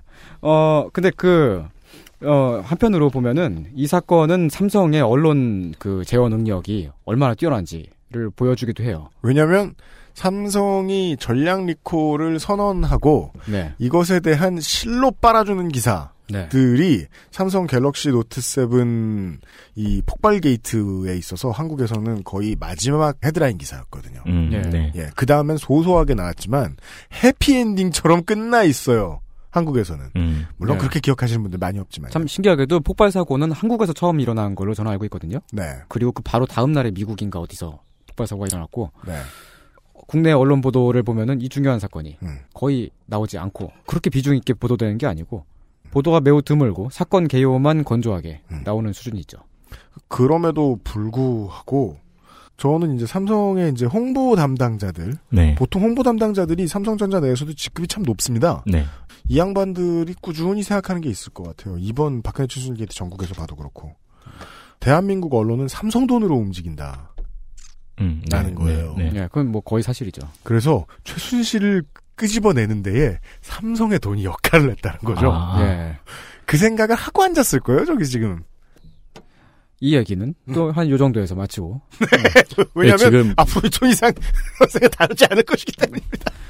예, 저는 뭐 제가 핸드폰을 산 지 얼마 되지도 않았고 저는 그게 무슨 상관이에요? 아 저는 첨단 기기에 그렇게 관심이 있지 않아요. 맞습니다. 그리고 그렇게 사실 그 잘 사용할 줄도 모르고 네. 핸드폰을 써본 지가 그렇게 오래되지 않으셨습니다, 스마트폰을. 네. 네. 어, 그 다음에 또 이제 그 올 한 해에 있었던 중요한 일이 저는 그 여권의 성장을 굉장히 중요하게 꼽고 있어요. 저는 처음에 이제 대본에 이렇게 쓰셨길래 이, 이런 말 함부로 써도 되나라고 생각을 음, 음, 했어요. 누가 겁나서가 아니라 실제로 뭐가 이루어졌는가. 음. 네. 근데 이거는 박근혜 최순실 게이트를 생각해 보시면 쉬워요. 대중이 움직이자 분위기가 바뀌었어요. 네. 네네. 저는 분명히 성과가 있었다고 봅니다. 네. 분위기가 바뀌었습니다. 네네. 누군가 말을 할 수 있게 됐다는 거죠. 네. 어, 일단은 그 올해의 변화가 20대 국회에서 역대 최다 여성 의원이 배출되었고요. 네. 어, 그리고 어, 이거 반드시 올해만의 일은 아니고 최근 몇 년 사이에 음. 급성장하고 있, 습니다마는 연극, 공연, 전시 등등 음. 어, 문화계에서 어, 여성 집단이 확고한 주 소비 계층으로 등장을 했어요. 네. 어, 저는 최근 1년 동안에 뮤지컬을 세 번을 봤는데 음. 어, 세번 다 그 객석 500석 정도 되는 그 객석이 가득 차 있었거든요. 음. 저벽 거의 다 여자였습니다. 거의 다라니까요. 지가 아. 보기 나름입니다. 아 근데 아, 네, 알아서 들으세요, 청취자 여러분. 예, 가려 들으세요. 아 근데 그 중에 한 번은 정말로 그 객석 그러니까 그 관객석 에 앉아 있는 사람 가운데 남 남자인 사람이 저 한 명밖에 없었어요. 왜 그 경주 저희 때는 경주에 수학여행 많이 갔으니까 네. 수학여행 가서 이제 전교생들이 걸어가는 걸 다 보잖아요 서로 그 예고 학생들 보면 남학생이 길 잃어버린 것처럼 네네네. 이렇게 경우가 있는데 예. 그런 느낌 아 근데- 제가 또 어 예. 미대 출신이어가지고 뭐 익숙합니다 그 상황은. 그렇군요. 예. 네. 저도 올해 연극이나 뮤지컬을 몇 번 봤는데 네. 어, 앉아 있는 남자 남성은 음. 남자친구로서의 남성밖에 없었어요. 네, 아. 그거죠. 사실 그렇죠. 그러니까 용도가 그거다. 네, 네. 네. 원래 관심이 있던 것이 아니라 네. 예. 웃겨. 음. 제가 얼마나 아저씨냐면 아내가 그렇게 뮤지컬 재밌다 한번 보러 가자 그러는데 정말 죽어도 안 느끼는 거예요. 아니요. 생각보다 볼만해요. 저도 그래서 많이 안 봤는데 그리고 무엇보다 비싸서 음. 이게 우리는 자꾸 이게 실수인 것 같아요. 뮤지컬이나 연극을 영화랑 비교하는 거. 음. 음. 네. 그 큰 잘못이죠. 네, 큰 예. 잘못인 것 전혀 같아요. 다른 매체인데. 실제로 보면은 어, 그 가- 돈이 비싸다는 생각도 안 들고요. 네. 굉장히 좋은 경험입니다. 그러니까 그 쇼를 이제 저 그 쇼를 잘 구경을 못 해봐서 그런 거잖아요. 근데 저 같은 사람의 범부의 한국의 범부의 입장에서는 계속 구경을 못 해봤잖아요. 네. 계속 구경을 못 하고 싶어요. 네. 네. 그러니까 어. 그것도 쇼라서 저는 이렇게 오글거릴까봐 많이 걱정을 했는데 음. 그것도 쇼다 보니까 관객들의 입장을 생각보다 많이 배려해줘요. 이게 한국 남자가 아닌가 싶어요. 지금 이제 그 소비자 집단으로서 손희상 선생이 짚어주신. 예, 아, 저는 그냥, 어, 단순하게 저는 그, 어, 여성 집단이, 음. 어, 하나의 그 영향력을 가진, 음. 어, 사회적인 영향력을 가진 집단으로 등장했다, 뭐, 요 정도를 말씀드리고 있었습니다만은, 네. 어, 출판계에서도 특히 좀 그랬죠. 출- 출판계에서는, 저는 특히 올해 그 네. 여성주의 관련 도서가 정말 초강세였어요. 마치 저 예. 대학교 처음 들어갔을 때 학생들에게 알기 쉬운 마르크스주의 책 선물해 주듯이 선배들이 네. 예 음. 어, 여성 철학 입문, 네. 뭐 페미니즘 입문 네. 이런 책들 네. 엄청 많습니다. 네. 그거는 그러면은 그런 식으로도 나타났겠네요. 학교에서 수강 신청할 때 엄청 인기 없었던 여성 관련 강의들의 인기도 높아졌겠네요. 제가 아는 이제 여성 철학을 주전공으로 하신 교수님에게 제가 그런 얘기를 했었거든요. 요즘 들어 이제 늙어서 새로 공부하려고 하니까 힘들어 죽겠다. 어릴 때 수업 그렇게 많았는데 여성학 그쵸. 수업 그거 하나 안 들어갔다. 네. 근데 그러시더라고요. 옛날엔 진짜 다 폐강됐다고. 음. 근데 네. 지금은 또 인기가 있겠네요. 야, 상당히 그렇죠. 그래요. 음. 어, 그, 그, 이제 그, 도서 구입자, 이제 그 구매자, 구매자층도 여성 쪽에 더 많이, 상당히 많이 치우쳐져 있고요. 그렇죠. 어, 그래서 그 한편으로는 그 문화를 더 많이 향유를 하고 독서율이 훨씬 더 높은 여성 집단과 비교해서 남성 집단은 이제 그렇지 않게 됐다는 뭐 그런 분석도 최근에 그 가끔 등장을 합니다만은 거기서 틀린 지적은 문화라는 너무 뭉뚱그려진 큰 개념을 썼다는 거죠. 네. 네네. 네. 어, 사실 그러니까 그게 그 분명한 어떤 통계적으로 나타나는 사실이긴 합니다만은 저는 그 남성 집단이 영상이나 뉴미디어, 어, IT 분야로 더 빠르게 옮겨가고 있다는 뭐 그런 점에도 주목을 하고 있어요. 이것이 성차별의 주된 원인일지도 몰라요. 네네. 새롭게 바뀐 플랫폼을 소비, 먼저 소비하는 사람에서 성별 격차가 나타난다. 음, 네. 음. 예. 그러니까 기존에 있던 플랫폼에서 성별 격차가 나타난다는 건 그다지 전 중요한 일이라고 생각하지 않는데 네. 네. 새로운 플랫폼에서의 성별 격차는 문제가 될 수 있다는 거죠. 예. 그 올해 있었던 사건들 가운데는 그 저는 이제 그 강남역 살인 사건을 어, 언급해야 되겠네요. 네. 어, 사건의 원인이 그 사회의 여성 혐오 때문이었는가 하는 뭐 그런 것보다는 음. 저는 그 사건 이후의 반응을 더 중요하게 봤어요. 그 강남역에서 추모가 이어지면서 그 자생, 자생적으로 길거리 토론이 이루어지는 모습을 보았거든요. 저도 가서 봤어요. 네. 아따. 아, 참 신기한 광경이었어요. 대피용 찌질. 예. 참 보면은 그 가끔씩 보면 그 토론이긴 하지만 그 네. 서로, 서로 이제 부모님의 안부를 물어보면서. 네. 근데 그래도 그, 그 광, 광경 자체는 대단히, 어, 되게 새로운 모습이었거든요. 그게 그 대학 내 캠퍼스가 아니라 네. 길에서. 그죠. 네, 그게 배틀넷이 아니고 길에서. 네. 네. 그랬다는 것. 그 왠지 그 남자분들은 드- 이렇게 말을 참여하면서 누가 입장하셨습니다. 이렇게 말을 하면서 들어올 것 같은 그런 느낌이에요.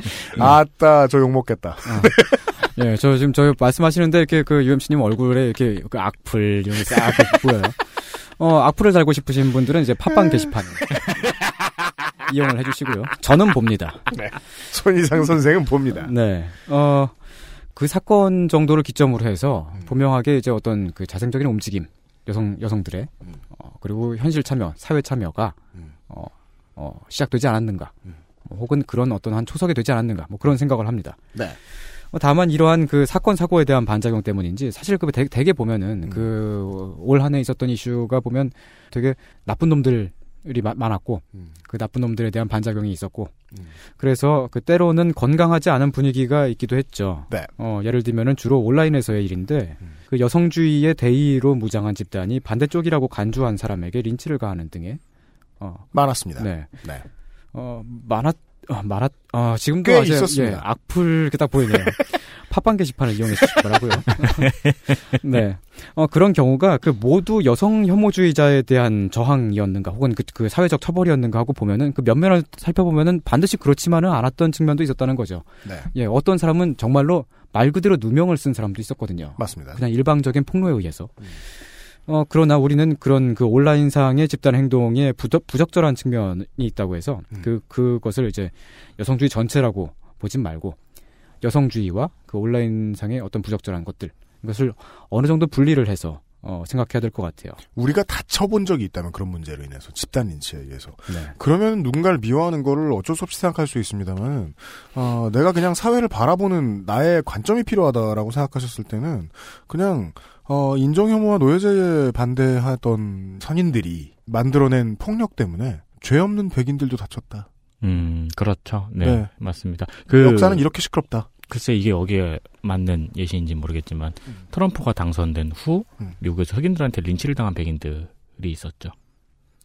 그러니까 백인들에게 린치를 당한 유색 인종들이 갑절은 많습니다만 네, 네. 네, 네. 네 계속 폭력을 주고받게 되는 거죠. 그렇죠. 어, 네. 근데 그 이제 어 그렇다고 해서 이제 그 흑인들이니까 괜찮다라고 말하는 건 안 되는 거죠. 그럼요. 그렇죠. 그것은 잘못됐다. 그건 잘못됐다고 분명히 말을 해야 하지만 그럼에도 불구하고 우리는 이러한 변화가 어 그 그 린치에 의해서 사회 변화가 일어나진 않아요. 네, 그렇지만 어떤 변화의 과정이 있고 네. 그리고 그 변화의 과정 자체를 부정할 수는 없을 것 같다는 거죠. 이 변화 과정에서 부작용이 생긴다. 네. 그것이 변화를 멈춰야 되는 이유는 아닙니다. 예. 그래서 사실상 우리가 지켜봐야 되는 거는 결국 시장인 것 같아요.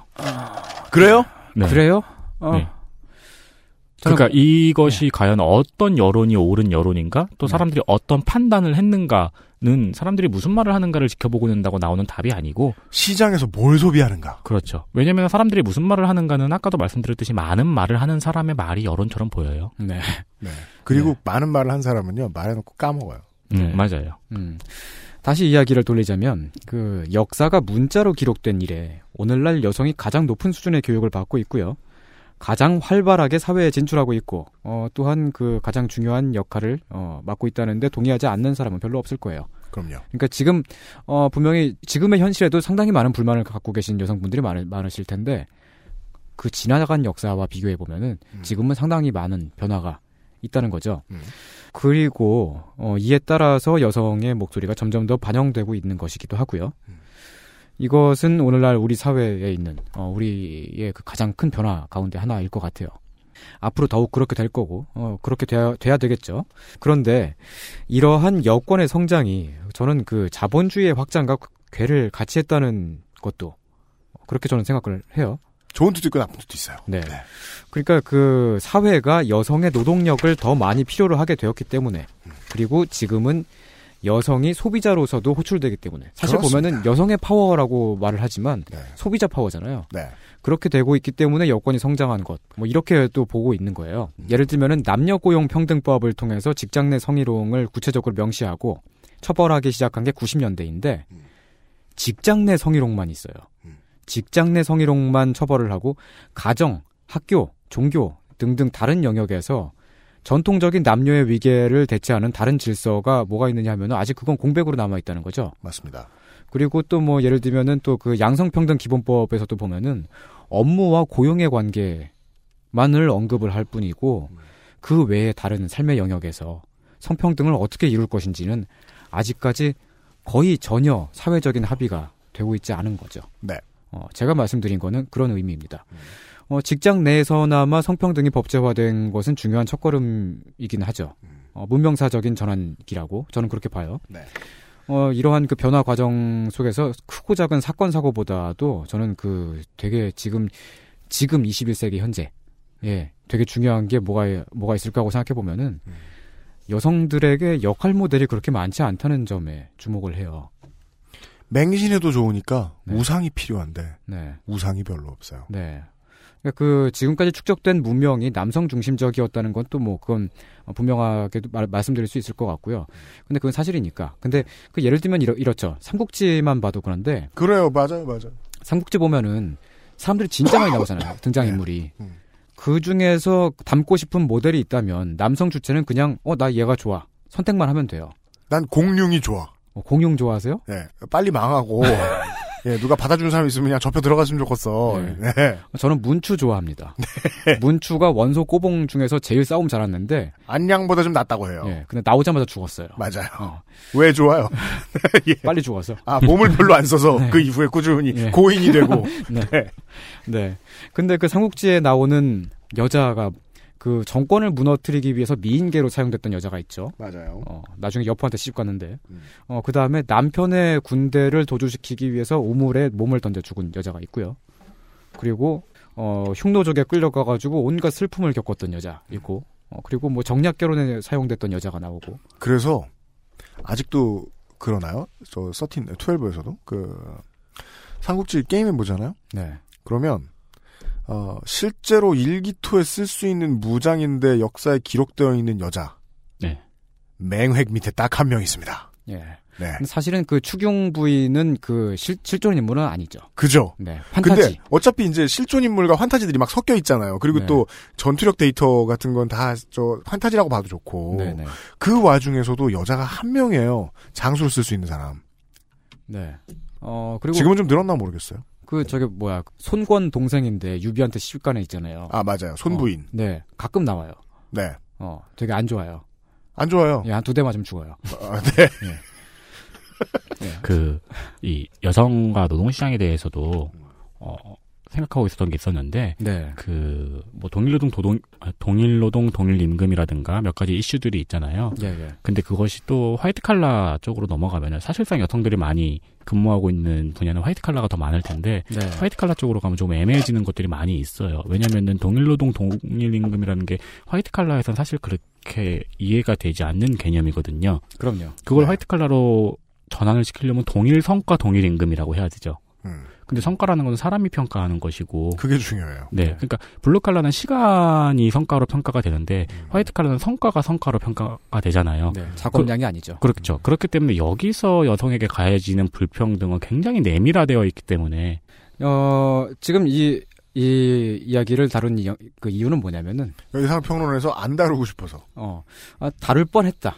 어, 다룰 하지- 뻔했다. 예, 하지만은, 막판에 손희상 선생이 아예 안 됐다. 예, 하지만은, 아, 앞으로 다룰 수 있을지 어쩔지 모르겠다. 뭐, 한 음. 요런 식으로 해서 한번 그냥, 하지만 올 한해 있었던 중요한 일이다. 해서 한번 짚고 넘어가는 거죠. 옳습니다. 네. 앞으로 만약에 이상 평론에서 여성 이슈를 다루게 될지 모르겠어요. 음. 어, 만일 제가 그렇게 된다면은 어떤 그 흉악한 남자 한 사람 찾아내 가지고 음. 얘 나쁜 놈이에요. 얘 조리 돌려주세요. 네. 뭐 이런 식으로 공격하기보다는 음. 그 대신에 훌륭하고 존경받을 만한 여성들의 이야기를 할 것을 약속을 드리겠습니다. 네. 어, 이 말은 여성을 피해자나 약자로서 표상하는 게 아니라 그 부당함에 당당히 맞서고 사- 세상을 변화시켜 나간 주인공으로서의 이야기를 어, 전달하고 싶다는 거죠. 어, 그리고 물론 그 전달한다고 해서 여성들, 여성분들만의 이야기만 전달하는 것은 아니고요. 음. 더 많이 듣겠습니다. 네. 어, 그리고 더 많이 듣기 위해서 음. 어, 의견을 주시고 싶으신 분들은 팟빵. 어, 예. 010 뭐? 아, 잠깐만, 거기에 진짜 전화번호를 적어놨네요? 내 번호잖아! 아, 그 문자 받으시면 안 되나요? 네. 저는 장재원 의원처럼 얼굴 사진을 찍어 보내지 않아요. 네, 알겠습니다. 네. 어, 네. 아, 씨. 게시판을 이용해 주시고. 네. 네. 잠시 쉬었다 오겠습니다. XSFM입니다.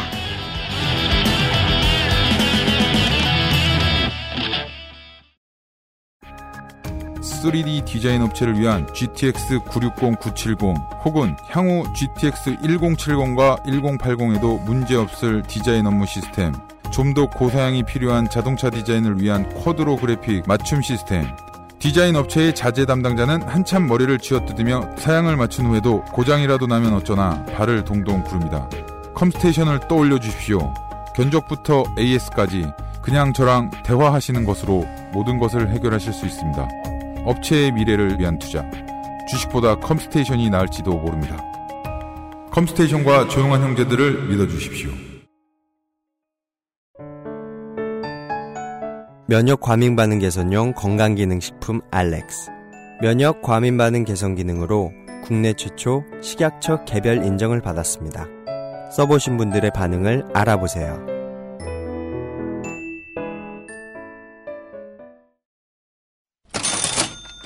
광고와 생활 김상조 기술행정관입니다. 안녕하십니까. 네. 지금 MBC 수목 드라마 미니 시리즈로 나오고 있는 드라마가 있어요. 예. 역도 요정 김복주라고 그런 드라마가 있습니다. 어, 이런 얘기로 시작합니다. 역도 요정 김복주. 그 드라마에 바이로메드에서 협찬을 하고 있답니다. 오. 우리가 본진이에요. 네.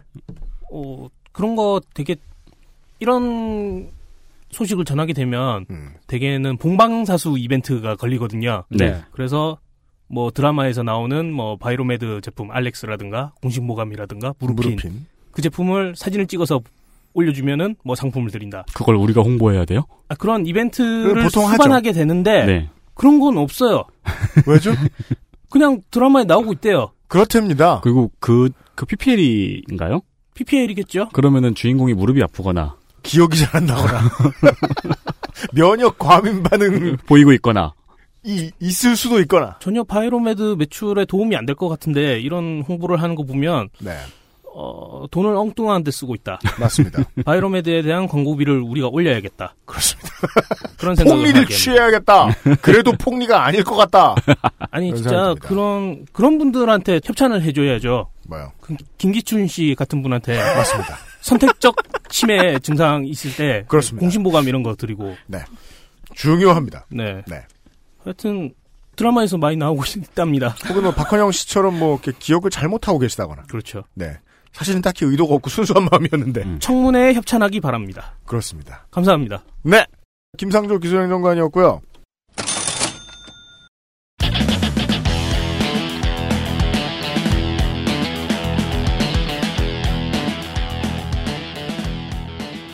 사회에서 있었던 중요한 이야기들을 해주셨습니다. 네. AI가 더 똑똑해졌다. 어, 매우 똑똑해진 갤럭시 노트 7이 똑똑함을 못 참고 터졌다. 네. 네. 아, 사람도 그렇잖아요. 네. 너무 똑똑하면 열을 받아요. 맞습니다. 뭐, 예, 아 맞아요, 맞아요. 네. 그리고 성평등에 대한 인식이 어, 현실에 가깝게 제고되고 있다. 네. 음, 네. 네. 그러고 보면 결국 트위터도 그렇잖아요. 뭐가요? 인기가 너무 많으면 계정이 폭발하잖아요. 자연의 섭리죠. 네, 그런 네. 것 같아요. 네. 그 성공한 따봉충은 사라집니다. 음, 맞습니다. 네. 어, 이제는, 어, 어, 한국의 이야기뿐만 아니고, 다른 나라에선 무슨 이야기가 있었는지, 옳습니다. 네, 한번 살펴보겠습니다. 네. 세계의 이슈는 한 가지만 꼽았습니다. 네, 저도 뭐, 예, 동의합니다. 네. 이 얘기가 참 중요했는데 저희들도 못 다뤄서 아쉬웠어요. 네. 그렇다고 한국의 기성 언론들이 다루, 다루었느냐 하면 또 그렇지도 않고요. 그참 그, 한국 교민 피해 없으면 세상에 아무 일도 없는 줄 알아요. 네. 한국 신문은. 네. 네. 아, 사실 보면은 어저께도 아니 어저께가 아니고 며칠 전에도 그 터키에서 네. 그 러시아 대사관을 네. 터키 경찰이 네. 전직 경찰이 총을 쏴서 어, 어 요단강을 건너보내시고 네. 전직은 아니에요. 네. 아 그래요? 현직 비번인. 아. 그렇군요. 네. 그리고 또 뭐 독일에서도 최근에 크리스마스 파티 아니고 뭔가 그 조형물 같은 데다가 또 이제 테러가 있었고요. 네. 세- 세계는 역시 지금도 뭐 시끌벅적하게 움직이고 있는데 네. 어 저는 그그 와중에도 그 지난 9월 달에 있었던 일이 되게 많이 많이 가슴이 아팠었어요. 지중해에서 난민선이 침몰했거든요. 그렇습니다. 당시 그 공식 집계되었던 사망자가 162명. 실종자 수는 집계가 되지 않았어요. 왜냐면은 사고 당시 탑승하고 있었던 사람들의 그 명단이 확인이 안 되고 네. 네. 네, 탑승 인원조차도 불명이거든요. 네. 사고 선박은 이집트에서 출발을 했어요. 한 150명 정도를 태울 수 있는 배였다고 하는데 최소 450명에서 최대 600명에 달하는 탑승자가 있었다고 합니다. 왜냐하면 이제 자기의 나라를 이제 탈출하고 싶어도 어, 지중해가 좀 따뜻해져야 배들이 좀 움직여 주기 때문에 음. 티오가 너무 없어요. 네. 우르르 탑니다. 탑승자들은 모두 유럽 행을 희망했던 사람들이고요. 음. 어, 수십만 원에서 수백만 원의 중개 비용을 어, 브로커에게 내고서 네. 어, 그 당시 그, 그, 그쪽에 살고 있는 사람들한테는 상당한 비용이죠. 도망가고 싶은 사람이 낼 돈 치고는 어마어마하다. 네. 그, 그런데 이 난민선 침몰 사건이 그 저는 특히나 더 충격적이었던 게 이번이 처음이 아니었거든요. 맞습니다.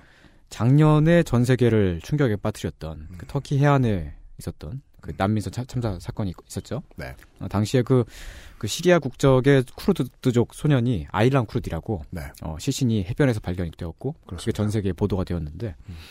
그 이전에도 있었어요. 그런 일은. 음. 작년 4월 달에도 리비아에서 난민선이 침몰했고요. 네. 8월 달인가 그때쯤에는 이탈리아 근해에서도 역시 어, 비슷한 사건이 있었고 네. 그 이탈리아 근해 사건은 그 좀 그나마 한국 언론에 조금 보도가 됐었는데 음. 참 그 실종자 수색 작업 같은 것들을 어떻게 하는가 이탈리아 회사 선박 회사는 뭐 저런 걸 어떻게 하는가 뭐 한 그런 식으로 좀 보도가 됐던 것 같아요. 네. 유엔 난민기구 보고 정도만 보면은 2015년 한 해 동안 어, 옮겨간 나라를 어, 살 수가 없어 옮겨간 난민 22만 명 중에 사망한 사람이 4천 명 정도 된다라고 음. 하는데 네. 네. 네. 음. 뭐한 42세 하나 꼴이에요. 네. 상당한 상당한 비율이죠. 실제로 이탈리아에서는 그 난민을 받는 금액 외에도 구조에 들어가는 금액도 너무 많다는 지적이 이탈리아 네. 내부에서도 나오고 있습니다. 네. 그러한 난민선은 모두 수백 명의 난민이 안전 장비가 없이 탑승을 했고요. 어, 탑승 인원이 확인되지 않아갖고 전화, 정확한 사고 규모도 알 수가 없어요. 그래서 이제 그 이런 그 사건이 계속되니까 난민선 침몰 사건이 보도가 될 때마다 또라고 하는 어게인이라는 음. 단어가 꼭 붙어요. 음. 또 지중해에서 난민선 침몰. 집에서 외국 TV를 딱 켜놓고 있으면 말이죠. TV 채널을 딱 틀어놓고 있으면은 실시간으로 생중계 해 주는 거를 하루 왼종일 볼 수 있었어요. 네. 이 당시에. 음. 그 끝없이 시신만 나오는 그 실종자 수색하는 네. 거 하고 살아남은 생존자들이 우는 장면하고 음. 뭐 남편이나 아이들 잃은 그 이제 그 어떤 그 탑승자의 인터뷰 등등. 왜 우리 언론들은 이런 걸 다루지 않았을까 하면은 음. 사실 보면 이게 저 그, 이- 이거 보면서 되게 어 미묘하게 겹쳤거든요. 우리가 겪었던 일이랑. 네. 그래서 이 되풀이되는 이 지중해 선막 침몰을 저- 저- 접할 때마다 어좀 좀 일종의 그 악몽이 재현되는 것처럼 좀 예, 감정 소모가 상당히 크죠. 네, 그 실제 사건이 가지고 있는 무게보다 더 지나친 스트레스를 유발하게 되니까요. 네네네. 어. 그런데 난민들은 말 그대로 이렇게 목숨을 걸고서 유럽으로 향하고 있는데 그런데 이 사람들이 유럽에 가더라도 딱히 뭐 무슨 뾰- 뾰족한 수가 있는 것도 아니고 살 방도가 있는 것도 아니에요. 음. 되풀이되는 난민선 침몰 사건은 사건의 또 다른 측면도 보여줍니다. 침몰하지 않은 난민선들도 있다는 거죠. 더 많다는 거죠. 음. 그리고 지금도 유럽 어딘가의 해안에는 수백에서 수천 명의 신원 미상의 난민들이 떠밀려고 있는 거죠. 음. 그 난민들이 왜 이렇게 지금 계속해서 막 유럽으로 목숨 걸고서 죽을 위기를 넘겨가면서까지 왜 이렇게 자꾸 가는가 하고 보면은 음. 이걸 단순히 빈곤이나 혹은 재난이라는 단어로만으로는 표현할 수가 없는 사태가 음. 중동 지역에 벌어졌기 때문이죠. 가난하거나 내쫓긴 수준을 넘어서 삶이 완전히 파탄나고 더 이상 목숨을 부지할 수 없는 수준이 됐기 때문에 난민이 갑자기 수백만 명 규모로 엄청나게 발생을 한 거예요. 그 중에서 가장 큰 이유가 뭐냐면 지중해의 대가뭄입니다. 지난 900년 정도 가운데 가장 심한 그 최악의 가뭄이 사실상 그러니까 인류 역사상 거의 가장 정말 손꼽힐 만큼의 그런 가뭄이 네. 2000년대 중반부터 지중해 전역에 걸쳐서 장기간 계속됐죠. 음. 특히 시리아하고 레반트 지역에서는 가뭄이 굉장히 심각했기 때문에 시리아 대가뭄이라고도 불러요 이걸. 네. 특히 그, 그 중에서도 2007년에서 2008년 그 딱 한 해 정도 사이에 전 지구적으로 가뭄이 되게 심각해서 세계의 곡물가가 폭등하는 기현상이 벌어지기도 했고요. 그렇습니다. 어, 당시에 보면은 그 중동 정세, 정세가 상당히 불안정했기 때문에 그 석유 수급의 차질로 인해서 어, 곡물을 원료로 바이오 연료를 만들었기 때문에 그 곡물가가 올랐던 측면도 있지만 네. 가장 중요한 원인은 굉장히 심각한 가뭄이 있었다는 거죠. 시리아의 경우에는 2008년부터 유엔 식량기구가 지속적으로 계속 경고를 날렸었어요. 시리아는 사회적 몰락의 위기에 처해 있다. 2007년에서 2008년 사이에만 시리아 북부의 농민들이 삶의 터전을 잃고서 도시로 막 몰려들었는데 그 규모가 한 최대 한 300만 명 정도로 추정이 되고 있고요. 그게 거의 시리아 인구의 한 13% 정도, 한 10명 중 1명 이상인 거예요. 그 정도 규모예요. 네. 그러니까 인구의 10명 중 1명이 자기가 원래 살던 데서 살- 더 이상 살 수가 없기 때문에 음. 갑자기 이동하게 되는 상황. 네. 있죠. 이러한 갑작스러운 사회 격변으로 치안 내 공백이 발생하고요. 음. 그래서 시리아 그 도시의 그 경제력으로는 그 인구를 부양을 할 수가 없었어요. 그 먼저 남아 있는 사람들 입장에서 생각하면 갑자기 말 그대로 엑소더스죠. 사람들이 쭉 빠져나간다고 생각하면 치안만 공백이 생기는 게 아니라 사람이 아예 살 수 없는 땅으로 갑자기 돌변해 버립니다. 네. 디트로이트시의 일부가 아직까지도 아직까지도가 뭐예요? 앞으로 한동안 깨끗한 식수를 공급을 못 받죠. 네, 네. 미국에 그런 도시들 많이 늘어나고 있어요. 경공업 도시들 위주로. 네. 네. 네. 그리고 그 몰려간 도시도 그 갑자기 불어난 인구를 소화를 못하죠. 근데 네. 시리아 같은 경우에는 인구의 10분의 1. 전국적인 네. 이슈인 거죠. 네. 네. 거기다가 시리아 같은 경우는 이미 주변국에서 와 있던 난민들도 국외 난민들도 상당히 많이 있었거든요. 팔레스타인 출신의 난민들이 이미 50만 명 이상 시리아에 상주하를 하고 있었고, 그 다음에 이라크 전쟁 때, 때, 그 이라크 전쟁을 원인으로 해서 이라크에서 온 난민들도 상당히 많이 있었고요. 전체 그 규모가 120만 명에서 최대 많게는 한 200만 명 가까이 추정 추정을 하고요. 대략 그렇게 이 가뭄이 심각해 하다 보니까 이게 그 한 4년 전쯤 시작됐던 시리아 내전의 원인이기도 했어요. 네. 내전의 원인이 단순하게 우리가 생각하는 것처럼 어떤 종교적인 갈등 있잖아요. 뭐 무슨 막 그 시리아 정부는 무슨 무슨 뭐 다른 종, 종파를 믿는데 그 국민 대다수는 다른 종파를 믿고 어쩌고 그게 아니고 내전으로 인해서 난민이 발생한 게 아니고 대량 난민이 발생한 까닭에 내전이 터진 것이라는 이런 측면도 또한 있는 거죠. 2010년쯤이 되자 티그리스 강의 상류가 문자 그대로 지도상에서 사라졌습니다. 증발했다는 거죠. 지하수가 완전히 고갈이 됐고요. 아, 물론 여기에는 이제 그 터키 지역에서 터키 쪽에서 이제 그 댐을 건설했던 것도 있는데 역시 가뭄이 굉장히 심각했기 때문이고요. 시리아 북부 지역에서는 사람이 거의 모두 떠나고 완전히 황폐화가 됐고 그래서 그게 또한 IS가 급성장한 배경을 만들어줬어요. 맞습니다. 농민들이 떠난 그 광활한 영토를 갑자기 IS가 원래는 얘네들은 그냥 동네 깡패에 불과했거든요. 그렇죠. 와가지고 딱 점거를 하게 된 거죠. 거참 물론 뭐 에, 동네 부자에 불과했던 사람이 지금 미국 대통령이 돼요. 네. 생각해 보실 만합니다. 저도 네. 그, 냥 그런 생각은 들어요. 한강 없어지면 우리나라 전쟁 날 걸요? 예, 우리 진짜 다 못 살아요. 네. 맞아요. 그게 그 되게 그 보면 그 지구의 그 평균 기온이 계속 상승하고 있잖아요. 그리고 그 그게 이제 이런 그 가, 커다란 가뭄으로 나타난 것이기도 하고요. 네. 그게 가뭄이 특히나 집중됐던 게 2007년부터 2012년 사이 정도인데 그때 그 심각한 수준의 가뭄에 시달렸던 나라가 어 지중해 지도를 딱 펼쳐놓고서 왼쪽부터 시, 시, 시계 방향으로 읊어드리겠습니다. 포르투갈 그리고 스페인 남부가 상당한 가뭄이었고요. 네. 이탈리아, 크로아티아, 몬테네그로, 알바니아, 그리스, 특히 그리스가 상당히 심각했어요.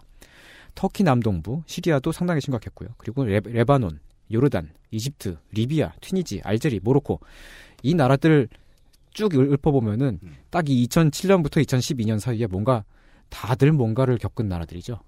어, 그 연간 강수량 지도를 보면은 녹색일수록 괜찮고 빨간색일수록 가문 것인데 그 방금 언급한 나라들은 전부 다 시, 시뻘겋다시피 거의 뭐 그렇게 나와요. 그 말, 말 그대로 그 지중해에 인접한 나라 대부분이 다 피해를 본 건데 공통적으로 극심한 사회 불안에 시달렸고요. 경제난에 시달렸고 그래서 대규모 민중 항쟁이 벌어지거나 혁명이 일어나거나 그 아랍 지역에서 그 아랍의 봄이라고 하는 그렇습니다. 네, 연쇄적인 벌써 그게 그렇게 오래됐네요. 한 네. 6, 6년? 네. 음. 네. 딱 5년? 이, 예, 이 네. 기간 때 일이죠. 혹은 최소한 정권이 무너지거나 또는 그리스처럼 그 국가 부도를 맞거나 뭐 내전이 터지거나 뭐 이렇게 된 거죠. 이러한 일들이 또 나비 효과로 전 지구에 우경화를 낳기도 하죠. 네. 지금은 또 가뭄이 또 해, 해갈이 됐어요. 또 어느 정도 희한하게. 음. 어 그래서 오히려 그러니까 그 사실 이게 그 해갈이 됐다고 하는 게 일, 이게 일시적인 현상일 수도 있는데 어, 전 지구적으로 보면은 그 몇 년째 풍년이 이어지고 있고 어, 지금 사실 그 올해하고 작년 같은 경우는 너무 풍년이어가지고 그 곡물가가 너무 떨어져서 또 그것도 문제가 됐는데 어쨌거나 중동이나 아, 북아프리카 같은 지역의 농민들은 이미 되돌릴 수 없을 정도로 파국을 이미 맞이했기 때문에 농토를 잃고 완전히 몰락을 했죠. 음. 이것이 유럽행을 희망하는 난민들이 폭증하게 된 이유입니다. 이러한 인구 이동은 정말 그 인류의 역사를 통틀어서도 손에 꼽을 만큼의 어, 대규모의 인구, 인구 이동인데 이걸로 말미암아서 어, 유럽 사회도 어, 상당히 많이 변화를 하고 있죠. 네. 어, 왜냐하면은 그 안보 보안의 문제 그리고 그 이민자를 얼마나 받아들일 것인가 하는 그런 문제. 네. 전혀 사, 그 나라들에서도 전혀 어떻게 그런 그 준비가 되어 있지 않은 상황인 거예요. 너무 네. 갑작스러운 상황이고. 네. 한 10년, 20년 전, 전까지만 하더라도 난민의 규모가 기껏해봤자 뭐 한 1000명, 2000명 이런 수준이었는데 지금은 수백만 명 단위잖아요. 그렇습니다. 난민선 이야기로 시작해서 갑자기 지구변화, 지구의 기온 뭐 이런 얘기를 하게 됐는데 그렇습니다. 예. 네. 이런 걸 보면 말이죠. 음. 그 사회 변화가 음. 긍정적이든 부정적이든 간에 사람의 힘보다는 음. 그 사람의 힘으로는 어찌할 수 없는 환경의 거대한 변화, 뭐 땅불 바람, 물 마음. 네? 네. 다섯 가지 힘을 하나로 모으면 어 그런 그 어 그, 그 캡틴 플래닛의 어 그런 영향이 그죠, 네. 네. 파워레인저인가 이러셨는데 맞아. 어 그 더욱 큰 것이 아닌가 하는 뭐 그런 생각도 저는 합니다. 사람이 꾸준히 자기도 모르게 지속해온 실수. 네. 네. 저도 시리아의 내전을 보면서 외신에 관심 없으셨던 분들은 러시아 주 터키 대사의 사망, 그러니까 살인 살해 사건으로 살해를 당한 사건으로 인해서 뭐 잠깐 관심을 가지셨을 수도 있는데 네. 이미 뭐 페이스북이나 트위터에서는 많이 보시는 분들은 다 알고 계셨 물론 뭐 누굴 팔로우하느냐에 따라 다릅니다만 네. 다 아셨을 거라고 생각해요. 알레포라는 도시는 말이에요. 시리아에서 혹은 인류 문명에서 가장 오래된 대도시 중에 네. 하나예요. 농업이 시작된 곳이기도 하죠. 10년 전까지만 해도 인구 200만이 넘는 대도시였는데 지금은 대체 거기 누가 조사원이 들어갈 수 있다고 조사했는지 4만 5만 이렇게 얘기하죠. 그 와중에서도 계속 그 살아있는 그냥 시민들에 대한 학살이 꾸준히 이어졌고 불과 며칠 전까지만 해도 SNS를 통해서 동영상이 돌았습니다. 이게 내 마지막 블로깅 포스트다. 라고 말하면서 동영상 찍은 사람들의 자기가 살아있을 때 마지막 메시지 알레포 시민들의 근데 손희상 선생 얘기 들어보면 인류가 전부 다 한 실수를 말이에요. 네. 중동의 누가, 지중해의 누가 네. 유탄 맞고 있어요. 음. 그런 얘기잖아요. 네. 최근 한국도 보면은 미세먼지로 인해서 우리 건강을 심, 심각하게 위협을 받고 있잖아요. 어, 미세먼지가 특히 또 올해 또 상당히 심해, 심해지면서 2016년에 고등어 굽는 연기와 어, 상- 상당한 이슈였는데 그렇습니다. 예, 그 우리 그 방송국에서도 이렇게 딱 보면 보입니다. 창밖 고등어 굽는 연기가 아니 그 저기 그 당인리 발전소에서 저기가 고등어를 구워서 전력을 만들어내는 네. 곳이에요. 그래서 네, 남는 그- 고등어는 팔고요. 예, 정말 뚜렷하게 연기가 빵빵 나오고 있죠. 그, 전 당일리 거주민으로서 보면은, 네. 그래서 당일리 발전소는 저게 그냥 수증기라는 증거를 매일 대야 돼요. 그 수증기라고 주장하잖아요. 네, 아니, 매년, 수증기 아니에요? 매년 수증기라고 이제 사람들이 이야기를 하고 있는데, 네. 공기가 계속 안 좋아지는데, 가장, 수증기라고 하기에는 너무 가장 가까운 데서 하얀 연기가 폴폴 나니까. 아 네. 그런 거예요. 예. 음. 그러니까 음, 환경 변화는 정말 남의 일이 아닌 거죠. 네. 네. 환경은 매우 중요합니다, 여러분. 2016년에 환경과 관련된 중요한 일이 있었습니다. 네. 어, 선거 때에 찍을 당이 없다면은 환경 공약을 내놓는 당에다가 어, 표를 던지세요. 네. 자포자기의 표를 네. 던지세요. 물론- 아무 일도 안 일어납니다. 어, 녹색당이 능멸당했어요. 아, 더, 더 이상 광고를 주지 않잖아요, 이제. 어, 그때 고마웠어. 예, 그, 저기, 그, 짱구를 못 말려 극장판 중에서. 짱구는 예, 예. 하긴 그건 중요하지 않죠. 크레용 신장이니까요. 네 네 네. 네, 그, 떡잎 야생 왕국이라고 있어요. 그게 보면은 그, 환경주의자가. 전 몰랐는데 예. 크레용 신장 극장판이 25편이나 있다며요. 예, 예. 엄청나요. 예, 아, 그리고, 야, 아, 그거 그, 진짜 그- 토지도만 토지. 예. 아니, 그, 짱구 극- 극장판은 말이죠. 그건 단순한 어린이 만화 영화가 아니에요. 그럼요. 굉장히 철학적으로 심도 깊고, 음.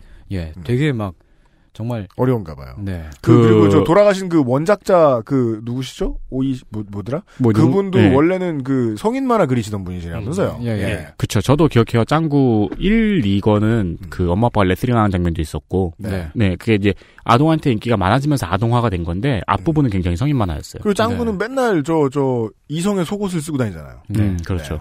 그 짱구 극장판 중에 어른 제국의 역습이라고 있는데, 그거는 정말 보면, 와, 정말, 그- 아, 엄청나죠. 그, 그 아이들을 데려갔던 부모들이 눈물을 흘리면서 음. 나오는 예. 아 그래요? 네. 이게 어. 진정한 사회주의자의 영화예요. 사회주의자의 영화예요. 예, 그 붉은 탑을 막 거슬러 올라가면서 음. 그 불의에 당당하게 맞서는 짱구의 그, 그 투쟁과, 어, 어, 국을 본사를 때려잡는 거예요. 짱구가. 네, 하여간, 예. 어, 지금 그 하- 하던 얘기는 그 떡잎 야생왕국이었습니다만은 그 네. 떡잎 야생왕국에서는 환경주의자들이 나오는데, 네. 환경주의자들이 그 자꾸 쓰레기를 버리고, 음. 어, 지구 환경을 위협하는 음. 그 인류에게, 인간에게 환멸을 느껴서 음. 인간을 멸종시켜 버리려고 하는 아. 그런 내용이거든요. 아 그- 그래요? 예, 그래서 오. 그 환경주의자들이 악의 세력으로 악당으로 나옵니다. 아하. 환경 환 굉장히 굉장히 그 철학적인 음. 재밌겠다. 이 얘기를 왜 했는지 모르겠습니다만 어, 네. 환경 이야기를 하고 있, 었기 아, 때문이죠. 그 IPTV에서 패키지로 팔면 한번 사봐야 되겠다. 최근에 프렌즈 소장용 샀거든. 아, 진짜요? 네. 어, 되게 부럽다. 네. 3만 원, 3만 원. 오. 네. 이야기를 계속 진행할까요? 잠깐 네. 쉴까요? 아, 네. 그 아무튼 이런 얘기가 나왔습니다. 네. 저희들이 뭐 올해 이제 연중 기획을 한번 다룬 적이 있었죠. 서방은 Christianity로 대표해도 되는 그런 거예요? 그 Christianity. 아니 서방이라고. 기독교. Husband. 진짜 안타깝더라. 그 몇 예. 년 지났는데 예. 나아진 게 없다 보니 같은 걸 다시 하고 계신 음, 그 맞아요. 괴로운 두 분. 음. 네. 방송국만 옮겨가지고. 음. 아무튼 예. 저 서방 세계가 Middle East에다가 무슨 짓을 해놓은 것인가? 그리고 그로 인해 생겨난 갈등 혹은 IS는 어쩌다가 나왔는가에 대해서만 얘기를 해드렸다면 IS까지는 생기지 않을 수도 있었는데 IS까지나 생기고 혹은 일부 가뭄을 겪었던 나라는 내전을 경험하게 되는데 그 원인은 무엇인가 정도를 짚어주셨습니다. 그 원인에 대해서 파악을 해보자 해보고자 하시는데 내가 다른 일로 시간이 없다라고 하시면 주말에 IPTV에서 짱구는 못 말려 포효하라 떡잎 야생왕국 환경 환경. 네. 아, 지켜보시기 바랍니다. 네. 네. 어, 광고를 듣고 돌아오죠.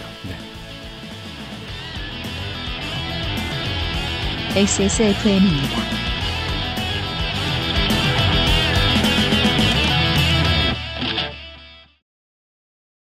카카오톡으로 지난 수업 내용을 확인하고 반복해서 연습할 수 있습니다.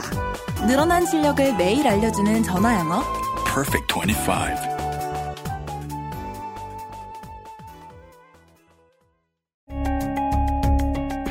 컴퓨터가 필요하시다고요? 그렇다면 컴스테이션입니다.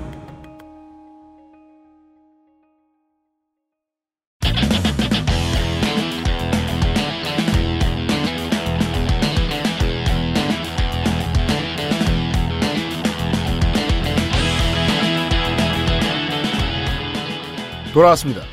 네. 네. 음, 네. 어, 앞에서 2016년에 네, 어, 각, 각종 사건 사고와 어, 이슈들을 네. 대충 훑, 훑어보면서 네. 정말 말 그대로 대충 진짜 대충. 네 그렇게 네. 훑어봤고요. 네. 어, 이것이 팟캐스트다. 네. 훑어보면서 저희는 또 아무 말을 계속하고. 네. 네. 그리고 2016년에 어, 중요한 이슈들 가운데 네. 뭐 이런저런 일도 있었지만 환경 이슈도 중요하다. 그러면요. 어, 그런 얘기를 하고 있었죠. 환경 이슈가 어떠한 대재앙의 근간이 되었는가. 네. 네. 어, 지금 굉장히 지구 아저씨가 아파해요. 네. 이런 와중에도 저는 그 한 작년쯤인가에 제가 책을 냈는데 음. 어, 나무를 베어서 음. 책을 막 내는데 음. 3쇄를 찍었다는 소식입니다. 축하드립니다. 아, 나무를 아프게 했습니다. 네. 제가 지구를 병들게 하고 있네요. 네. 알레포의 인구를 줄였습니다. 네. 어, 그 책은 그 공짜로 쓴 건데 어, 어, 돈을 주고 사긴 좀 아까우니까 그냥 훔치시고요. 출판사에 고소당하지 않아요? 아, 몰라요. 알게 뭐야. 그 다음에 잘게 찢어서 그 나무 거름으로 속죄하는 의미에서 파쇄해가지고 네. 아니 그냥 재생용지로 쓰면 되잖아요. 아 그런가?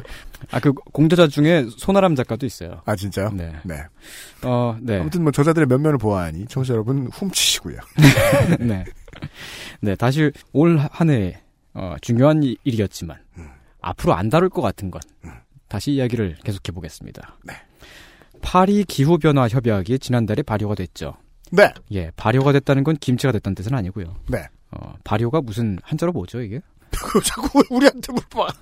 효, 과를 발휘하다. 예, 정답을 아시는 분은, 예, 팟빵 게시판에, 어, 팟빵 게시판을 이용해 주시고, 어, 올 한 해 동안 굉장히 많은 일들이 있었지만, 그 중에서 가장 역사적인 사건을 꼽자면은 저는 기후 협약을 꼽고 있어요. 그 이것이 이제 그 어, 반기문 대 그러니까 반기문 씨의 그 선거 브레인들이 지금 일단 처음으로 꼽고 싶어하는 반기문 전 총장의 무기죠. 아 반기문의 USP요. 네. 유니크 셀링 포인트. 네. 반기문 체제의 유엔에서 잘된 게 아무것도 없다고 볼 수도 있지만 에, 매우 잘된 게 하나 있으니 그것이 파리 기후변화 협약이다. 네. 그리고 우려. 예. 예. 어, 이는 처음으로 세계 대부분의 국가가 참여해서 화석 연료 시대를 끝마치기로 결정을 했다는 의미가 있고요. 네. 이제는 지구촌 친구들이 모두 어, 환경 변화의 위협을 감지하고 있는 거죠. 맞습니다. 어, 화석 연료라고 하는 건 석탄, 석유 이런 거고. 그러니까 이게 실제로 그 피해를 옛날부터 피해를 당하고 있던 세계들이 있었고 네. 그 세계의 피해를 꾸준히 무시하고 있다가 그 피해가 이제 선진국들에게 번지기 시작하니까 움직이기 시작했다. 네. 네. 네. 사실 다 같이 피해를 보고 있었는데 지금은 정말 심각한 수준이 됐거든요. 네. 어, 실제로 그 지구가 오늘 내일 하고 있고 어, 그게 현실이고요. 고지구가 되겠어요. 네. 빙하가 역사상 가장 빠른 속도로 녹고 있고 어, 콜라곰이 집을 잃고 바다에 나앉았어요. 맞습니다. 어, 콜라곰은 그 광고 하얀색입니다. 모델입니다. 네. 그리고 어떤 나라는 몇몇 섬나라들의 경우는 실질적으로 침수의 위기가 시작됐고 네. 어떤 나라는 기온의 변화로 인해 또 어떤 나라는 물과 공기의 오염으로 인해 다 같이 저승 가는 길이 가까워지고 있습니다. 녹음 전에 윤세민 기자가 얘기했나요? 네. 그, 베이징은 사람을 공기 정화기로 쓴다. 네, 네. 네. 어떤 분들은 그렇게 이야기하고 있죠. 그 예. 지구의 백혈구가 네. 세균을 박멸하고 있다. 그러니까 피부병인 줄 알았는데 암이 된 거죠 인류가 이 네. 지구에. 또한 산업의 측면, 국내의 산업의 측면에서 보더라도 기후 협약은 94년에 우루과이 라운드가 세계 시장을 거의 단일화시켜 갖고 그 오늘날 엄청나게 우리의 삶에 영향을 끼치고 있잖아요. 네. 그런 것처럼 향후 몇십 년 동안 그 기후 협약, 파리 기후 협약이 어, 우리 삶에 가장 중대한 영향을 주게 될지도 몰라요. 그렇습니다. 한국은 현재 세계에서 일곱 번째로 많은 원시- 온실 가스를 배출하는 나라고요. OECD 국가 가운데는 네 번째로 많습니다. 온실가스 배출 증가율은 또 한국이 세계에서 1위이고요. 다만 이거는 그 한국이 인구가 되게 많고 인구 밀집도가 어마어마하게 높기 때문이기도 한데 네. 그래도 그 국가별로 비교를 하면 그렇다는 얘기고 사실 근데 이게 그 별로 한 것도 없는 것 같은데 한국이 지금 굉장히 말하자면은 지구를 병들게 하는데 일조를 하고 있다는 거잖아요.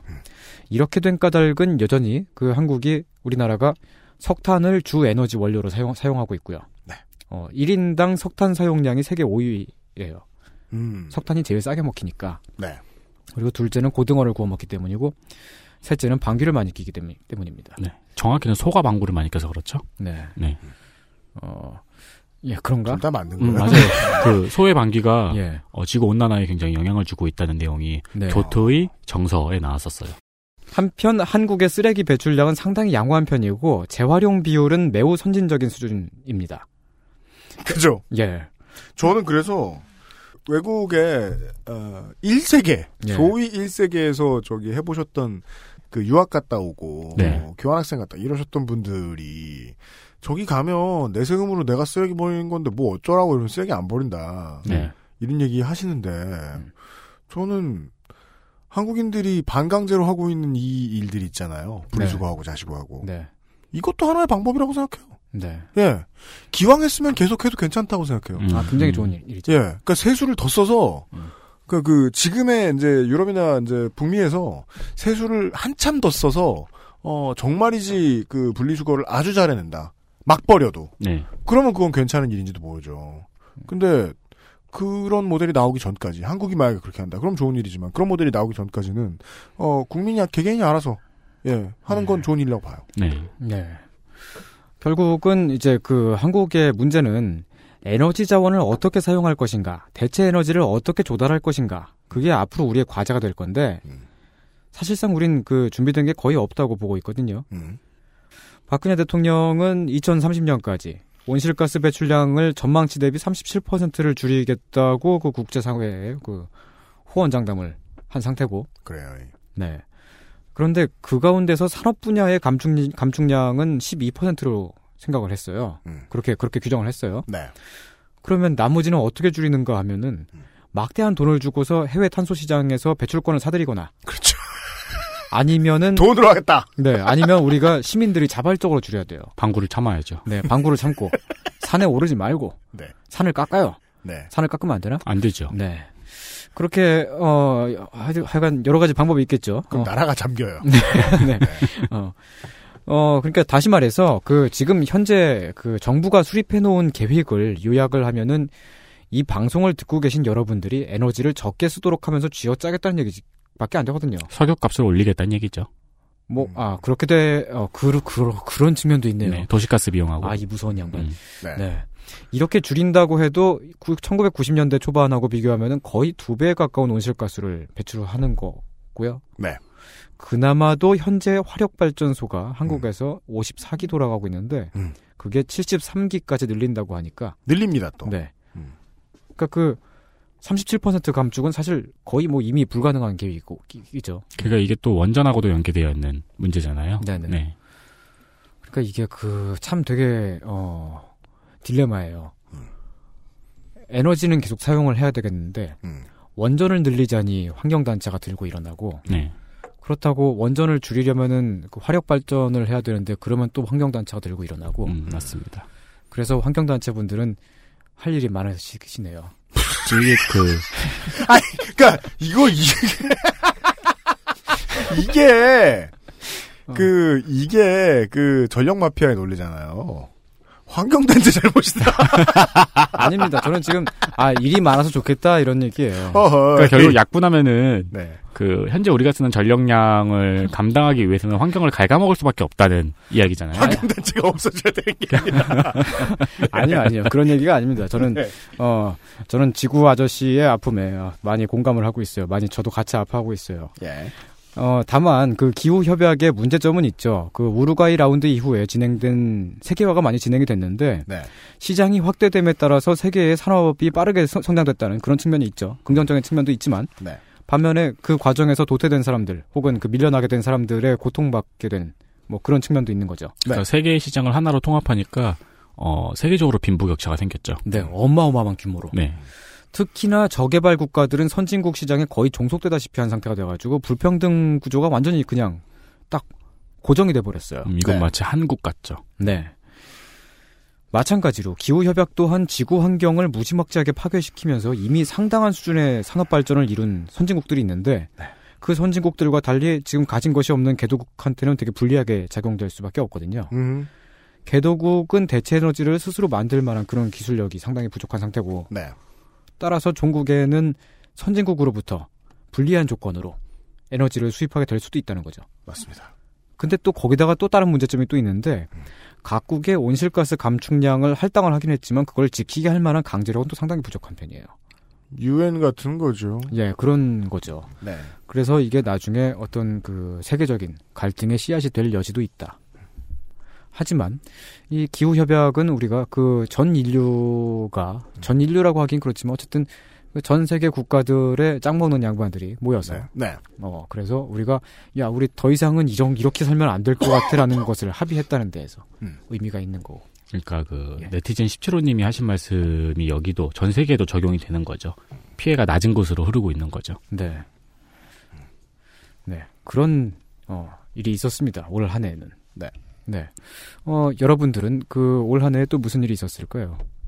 어, 지금 오늘 방송에서는 미처 다루지 않았습니다만 그 예를 들면 올해에 있었던 일들 중에 브렉시트 같은 일도 있었고. 네. 음, 네. 영국이. 음. 어, 나가버렸습니다. 네. 어, 그리고 미국에선 트럼프가 당선이 됐습니다. 그렇습니다. 그리고 피델 카스트로가 사망했고요. 네, 죽었죠. 네. 그것을 오늘 방송에 언급하지 않은 거는 앞으로 다루게 될지도 모른다는 얘기고요. 음. 안 다룰지도 몰라요. 다른 사람이 다룰 수도 있겠죠. 어, 이렇게 어, 올 한 해에 제가 관심 있게 봤던 어, 이슈들을 되짚었고요. 네. 어, 네. 그리고 하지만 어, 방송하지 않을. 네. 다루진 못했지만 여러분들 이 방송을 듣고 계신 청취자 여러분들은 아 올, 올, 올해는 이런 중요한 일도 있었는데 음흠. 라고 생각하시는 것들이 있을지 몰라요. 그렇습니다. 네 그런 것들은 음. 전화번호 010 뭐? 왜, 왜 또 나야, 이번. 네. 왜 환탄 한 번이고. 아, 네. 대본을 아까 두번. 아, 예. 홍- 노노노노노노노. 홍성갑 기자로 할까요? 010. 네. 아, 그냥 게시판에 댓글을 남겨주시고. 그렇습니다. 네. 많이 듣겠습니다. 네. 팟빵 게시판이 더 낫겠다는 생각은 어, 4년 만에 처음 해봤습니다. 네. 팟빵 게시판에 어, 다음부터 안 들을 거다라는 말과 함께 네. 댓글을 남겨주시면은 그렇습니다. 손희상 선생이 봅니다. 제가, 제가 보고 있습니다. 네. 기상천외 한 욕을 해놓으면 오래 기억해줍니다. 네. 욕불 환영. 아 그러고 보니까 저번에 우리가 그 팟빵 댓글을 소개한 적이 한 번 있었잖아요. 딱 한 번 있죠. 네, 네. 그것도 뭐- 뭐였어요? 4년 동안 두 번 있었어요. 한 네. 번은 기억이 안 나고. 네. 한 번 저번에 근데 그것도 송희상 선생 때문에 했던 거잖아요. 맞아요. 네. 그 뭐였지? 기억이 안 나요. 이상 평론이나 해요. 아. 예. 아, 그게 요즘에 거의 무슨 욕처럼 사용되더라고요. 그렇습니다. 네. 아, 2016년 마지막 이상평론이었습니다. 아, 전 세계에는 우리가 집중할 만한 이런 일들이 있었습니다. 이상평론에서는 다- 앞으로는 다루지 않습니다. 손희상 선생 수고 많으셨습니다. 네. 내년에 만나요. 네. 빠잉. XSFM입니다.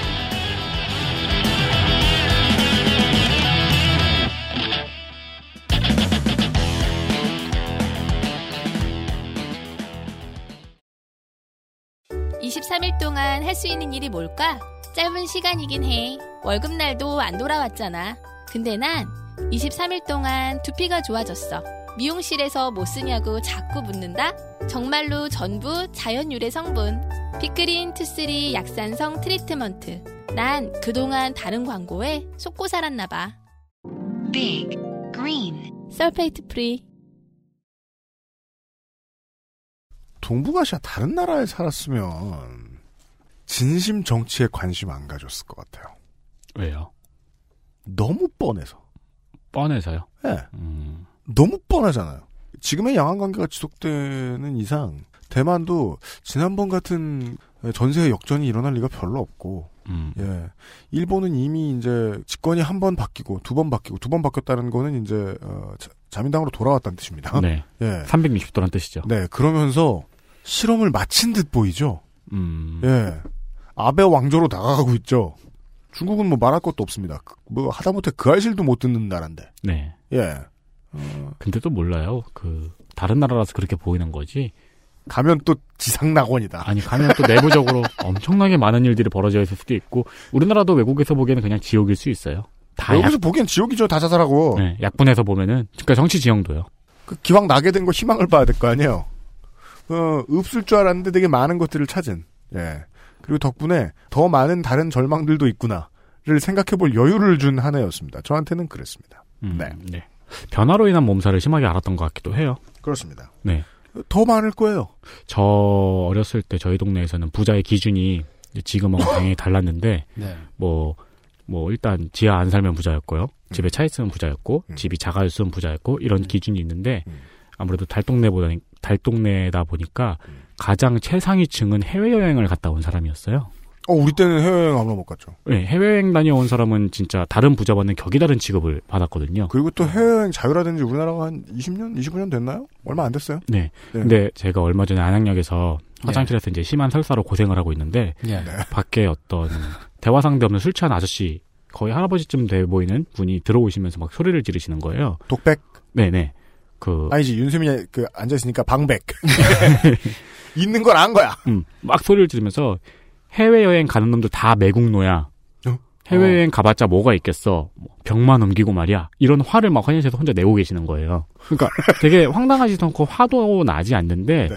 그 발언에서 우리가 알 수 있는 거는 저 할아버지가 해외여행을 한 번도 못 가봤다는 거잖아요. 맞아요. 그리고 그것이 분노와 증오로 바- 바뀌었다는 것. 맞아요. 뭐, 뭐, 사실은 많이 다 다녔을지도 모르죠. 많이 다녔는데, 어, 가보니까 진짜 볼 거 없고. 그래서 화가 나는 걸지도 병만. 가져왔고. 아씨, 라텍스 쓸모없는 거 샀다고. 네. 뭐알 수 없습니다. 예, 알수 없죠. 그러니까 변화라는 게 어떤 사람한테는 그렇게 받아들여지는 거예요. 그, 맞습니다. 저는 말이죠. 제가 그 부자의 기준이라고 생각했던 거는. 네. 그 방금 윤세민 기자님은 뭐 이렇게 해외, 해외 여행 말씀하셨습니다만은. 음. 저는 그, 그 집에 딱 들어갔을 때. 음. 냉장고에 음. 그 얼음이 나오는 정수기가 붙어 있으면 음. 부자거든요. 라고 음. 그거는 좀 뒤에 얘기죠. 우리 어릴 때 부자의 기준은 양문형 냉장고였죠. 네. 어, 그, 그래, 어, 예, 예, 예. 음. 어, 근데 그 중에서도 특히나 얼음이 나오는 정수기가 붙어 있다는 거는 음. 그게 왜, 왜냐하면은 음. 냉장고니까 냉동실이 딸려 있잖아요. 네. 거기 얼음칸이 있잖아요. 네. 그냥 얼음을 꺼내서 냉장 냉동실 문을 열고 얼음을 꺼내서 넣기만 하면 되는데 네. 그게 귀찮아서 정수기를 냉동실에 붙여놓은 거잖아요. 음. 대단한 부자라는 거죠. 저는 그래서 제가 스무 살 때쯤에 되게 부자인 친구가 있었어요. 예. 냉동실에 얼음, 그니까 그, 저, 저, 이렇게 딱 누르면 얼음이 나오는 그, 저, 냉장고가 있는 집이었어요. 예. 어느 날은, 아, 걔네 집에서, 아, 맥주를 차게 마셔봐야지. 이러면서, 예. 그 얼음 나오는 거기 있잖아요. 그 안에 맥주를 집어넣고, 까먹고 있었어요. 나중에 이렇게 딱 누르니까, 예.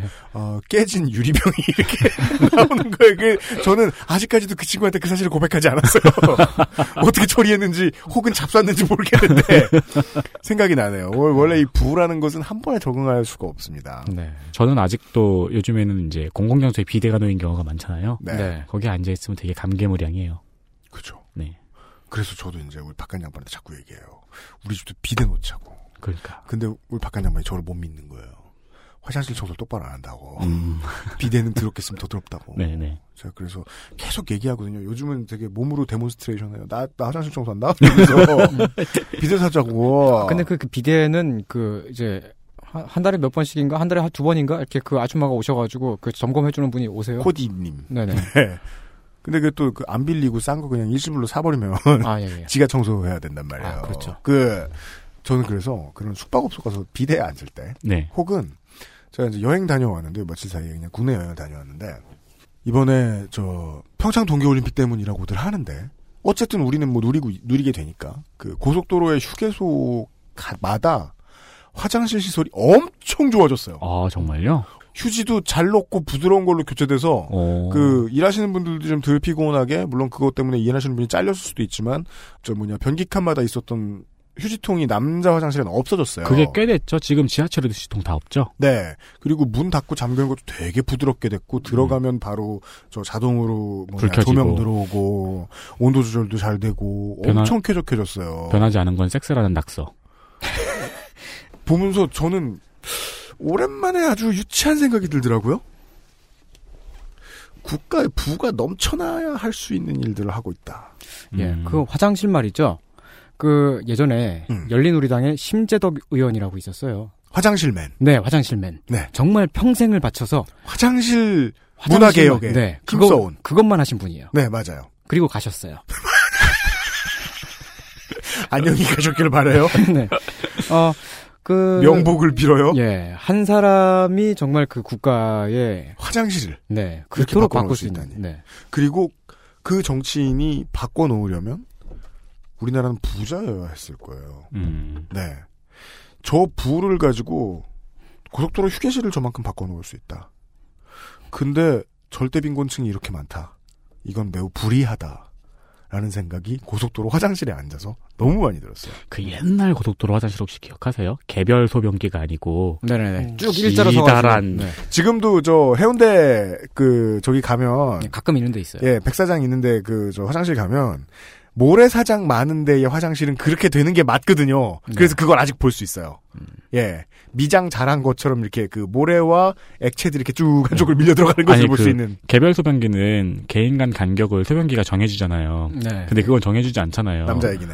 네, 가끔 저쪽에 자리 많은데 내 옆으로 딱 붙어가지고 네. 난 너무 웃긴 게 그래도 오 오랜만에 이런 화장실이네 이러고서 그냥 대충 이렇게, 이렇게 고개를 돌려서 이렇게 네. 기도하고 있는데 저보다 젊은 양반이 한 분 들어오시더니 적응을 깜짝 놀라는 거예요. 그죠. 인기척이 느껴져. 이건 뭐야 이러면서 옆에 사람이 일을 보고 있는데 내가 지금 이러면서 조금 지나면 그게 인권 침해 사례로 보고될 네. 수도 있어요. 수치스러워할 것 같은 거예요. 네. 그러면서 와 나 참 옛날 이렇게 그 기도하면서 나 참 옛날 세대구나. 음. 허허. 그래서 손을 씻으러 갔던 기억이 그저께 그랬네요. 예. 아무튼 말이에요. 네. 팟캐스트에는요. 예.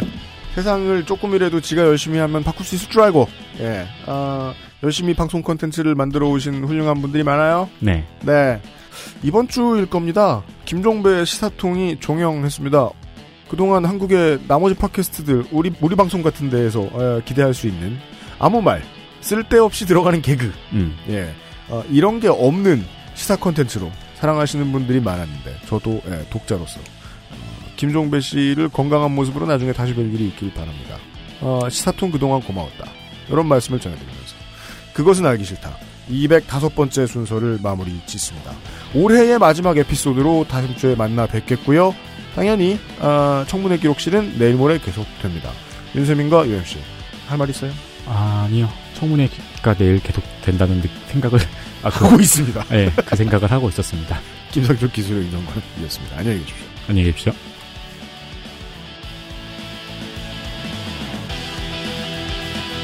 XSFM입니다. I D W K